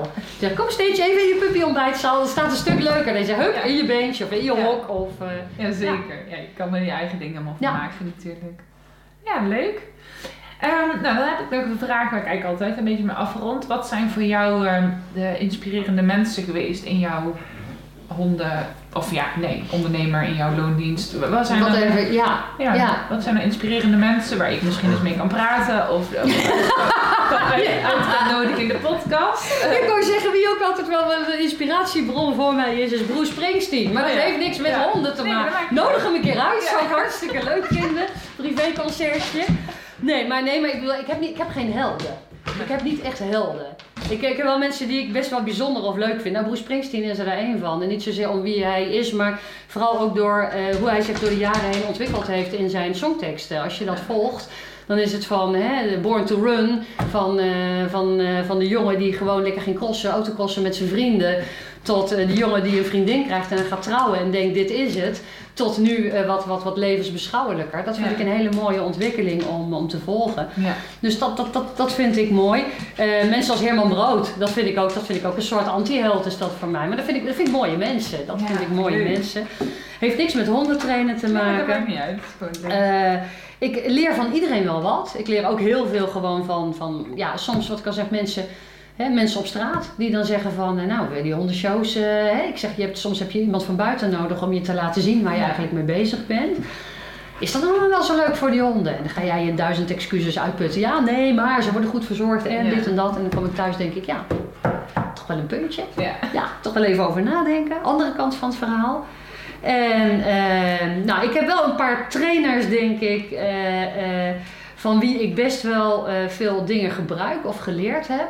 Dat is Terry Ryan. Terry Ryan is een Amerikaanse hondentrainster. Mm-hmm. Die al les gaf toen ik nog in mijn broek poepte, zeg maar. Dus die al heel lang meegaat en nog steeds meegaat. Zij is van een heleboel leuke dingen bedenken. Tijdens Gamify Your Dog Training noemt ze het ook. Hè? Maak een spelletje van je hondentraining. Daar heb ik van haar veel geleerd. Zij heeft een paar jaar geleden alweer een seminar gegeven in Nederland. En ik zat echt als een soort Bruce Springsteen achter de knoppen van ik wil erbij zijn. Toen bleek geloof ik dat er nog geen 15 mensen zich daarvoor hadden ingeschreven. Oh. Dus onbekend maakte onbemind. Mensen wisten blijkbaar niet, het was te lang geleden wie ze was. Ik was ontzettend blij dat ik erbij was. De Shelldogs, hij ging wel door. De Shelldogs had dat georganiseerd. En het allerleukste was, we kregen dus een soort privéles van Terry. Ja. Die had gewoon al haar lezingen meegenomen. Ze zegt, nou ja, jullie vragen, wij draaien. Dus we hebben 2 dagen heb ik daar zitten genieten. Heel veel dingetjes, ook ongemerkt gebeurt dat vaak, uit opgepakt. En wat ik ook een hele leuke man vond, wat ook, en dat, ik denk dat het ook belangrijk is, wat ook een beetje mensenmens is. Niet alleen een hondenmens, maar een mensenmens. Is Ian Dunbar. Ja. Anglo-Amerikaan die heel veel betekend heeft op ondergebied, maar die ook gewoon heel gezellig is in de omgang met mensen. Ja. En hij had ooit bijvoorbeeld, dat vond ik ook zo mooi, wat je aan het denken zet. Hè? Soms zijn het maar van die hele kleine woordjes, van die hele kleine dingetjes. En wij gingen een keer 's avonds uit eten met Ian. En toen had hij een heel mooi verhaal over hoe je nu iemand van gedachten kunt laten veranderen. Bijvoorbeeld als iemand bij je komt trainen die een stroomband gebruikt. Hoe ga je die man overreden? En toen zei hij, nou zegt hij, jij bent de hondentrainer en dan speel ik degene die stroomband gebruikt. En ik kom bij jou op les en ga jij mij nu maar eens vertellen waarom ik geen stroomband moet gebruiken. Nou, lang verhaal kort, bij alles wat hij zei, zei hij van ja, nee, maar er zijn betere manieren. En dan zei hij weer, nee joh, ik werk hier al 30 jaar mee, werkt perfect. Ja, maar het kan ook sneller. Nee, er kan niks zo snel als dit. Kijk maar, brrr, ik geef die hond een schok en hij zit. En dan heb jij als instructeur, je speelt dan de instructeur. En heb jij zoiets van, shit zeg, hoe krijgt die man nou op andere gedachten? En ik zat ook, hij was heel erg goed in zijn rol. En ik werd een beetje zo van alles wat ik zei, al mijn positieve hondentrainers, eigenschappen, alle goede argumenten. En hij deed alleen maar net alsof hij zijn hond meer stroom ging geven. Dus ik denk, shit, dat is niet wat ik wil bereiken. Toen kwam op dat moment tijdens dit etentje kwam de ober langs en die zette een biertje neer. En toen zei ik, hey Ian, would you like another beer? Ja, zegt hij. Ik zeg, wat leuk, drink jij ook bier? Ja, en wat drink jij voor bier? En toen ging het gesprek niet meer over honden, maar toen ging het gesprek over bier. En daarin hadden we elkaar gevonden. Hij zei, dat is een manier vaak, hè? Als je iemand krijgt op les die echt heel anders, radicaal anders denkt dan jij. Begin over zijn auto. Ja. Hé, wat leuk, jij hebt een Volvo, hè? Mijn broer rijdt ook in een Volvo. En dan haal even de angel uit wat jou dwars zit en waar die andere, waar ook een irritatie zit. Dus dat was heel grappig en daar was ik zelf dus niet opgekomen op dat moment. Tenminste, op een gegeven moment probeer je zoiets wel. Hij zegt, ga niet kijken waar de verschillen zitten, ga kijken waar de overeenkomsten zitten. Ja. Vond ik een hele mooie. Ja. Ik wilde natuurlijk ook, want dit was een praktijkvoorbeeld wat hij gaf van een man die kwam trainen met stroom. En hoe kreeg je die man nou van die stroomband af? Hij zegt, wil je weten hoe dat verhaal is afgelopen? Ik zei, nou ben wel benieuwd. Nou, zegt hij, mijn collega trainer, die deed toen die man met die stroomband op het terrein kwam, die deed alsof hij een hartaanval kreeg. En toen ging Ian dus in het restaurant doen alsof hij een hartaanval kreeg. Nou, dat is wel grappig, hè? Als je... En al die mensen die zaten echt te kijken van, dit gaat helemaal niet goed. Hij speelde dat, uiteraard. En wat was nu de clue van het hele verhaal? Die hondentrainer die hartaanval nabootste, die zei, oh meneer, hoe heeft de stroomband om uw hond, hè? Zou u hem er alstublieft af willen halen? Want hij interfereert heel erg met mijn pacemaker. We zitten op dezelfde golflengte, denk ik. En die man met die stroomband. Oh ja, nee, natuurlijk, dan doe ik de band even af. Nee, als dat de kosten gaat van uw gezondheid. Nee. Dus dat was zo out of the box. Ja. En daar kun je heel lang over nadenken. En dan kun je ook heel erg om lachen. En ja, dat prikkelt mij altijd heel erg om dan te denken, oh, vanaf die manier kun je het ook aanvliegen. Ja, superleuk. Ja. Ja. Dus dat. Ja. Ja. En eigenlijk verder van iedereen. En soms zijn het kan een bord op de snelweg zijn dat je denkt van hé, daar haal ik mijn inspiratie uit. Ja. Ja. En je moet leren zien. Ja. Ja. Ja, dat en er vooral openstaan. Ja. Ja, er zijn wel een paar voorwaarden. Ja, maar goed. Dat, ja, en zo heeft iedereen weer zijn eigen kracht. Hè? Want je moet vooral niet mij willen zijn of doen. Je moet, ik denk dat dat heel belangrijk is. Je moet uitgaan van je eigen kracht. Ja. En zelf zorgen dat je dat, de lol erin blijft houden en plezier. En als je elke keer les geeft en je vraagt je af, moet ik naar die mensen op het veld die me niet goed begrijpen en die dom doen met hun honden, dan moet je afvragen of je dan wel op de goede plek staat. Ja. Want wat zou je die honden professional mee willen geven? Nou, ga uit van je eigen... Doe wat je leuk vindt. Doe waar je goed in bent en doe wat je leuk vindt. En je werkt vooral met die mensen. Ja. Je hond die staat erbij en die doet het wel, zeg ik altijd. Dat, of niet, maakt niet uit. Maar je zal toch met die mensen moeten werken. Ja. Ja. En wat zou een tip zijn of wat zou een advies zijn, even over de linie, wat je mensen met honden wil meegeven? Ik denk ook wel zo'n stilvaller. Ook weer heel lastig. Depends on the dog. Ik denk dat het vooral belangrijk is, misschien is dat wel een goeie, ga uit van je eigen kracht, ook als hondeneigenaar. Ja. Doe niet alles wat andere mensen zeggen dat je moet doen. Ja. Ga uit van je eigen buikgevoel en hou van je hond zoals die is. Ja. En dat is soms heel moeilijk als je alles voorbij ziet komen van honden die tak. Dat plaatje wat je al hebt voor dat hond. En ga de hele leer en respecteer hem voor wat hij is. Ja. Respecteer hem voor wat hij is en hoe hij doet en geniet daar gewoon van. Ja. Ik denk dat we dat wel een beetje meer mogen doen. Lachen en genieten en plezier maken. Ja. Nou, dat is een mooie afronder, denk ik. Dan wil ik het daar graag bij laten. Ja. Ja. En als mensen jou willen volgen, waar kunnen ze jou vinden het beste? www.facebook.com/judith.lissenberg als het goed is. Of zoek gewoon op Judith Lissenberg, want er is maar één Judith Lissenberg. Maar Facebook is jouw kanaal. Facebook is mijn kanaal. Ik zit ook op Instagram. www.instagram.com/hierwaakik. Instagram vind ik een heel stil medium. Dat is vooral gewoon van de mooie beelden. Dus daar vind je hele mooie plaatjes van Lappie, Piet en Stitch. LinkedIn is meer wat ik voor werk gerelateerd en vooral voor mijn schrijfvak gebruik. Maar Facebook is echt waar ik al mijn honden, spinsels, hersenhondenspinsels op drop. Ja. Oké. Nou, dan wil ik jou heel erg bedanken voor je tijd en je aandacht. En de honden natuurlijk. Nou, ik wil virtuele zoen voor jou, van Piet voor jou. Ja. Ik wil jou heel erg bedanken. Ik vind het hartstikke leuk dat je dit doet. En hartstikke leuk dat andere mensen zo hopelijk ook geïnspireerd worden. Om, en je hoeft het niet eens te zijn met wat wij vinden of wat wij doen. Maar laat je erdoor inspireren en laat je erdoor prikkelen. Blijf twijfelen aan alles. Nou, laatste uitsmijter. Blijf twijfelen aan alles. En blijf nadenken over alles. Ik denk dat dat wel heel erg belangrijk is. Ja, mooi.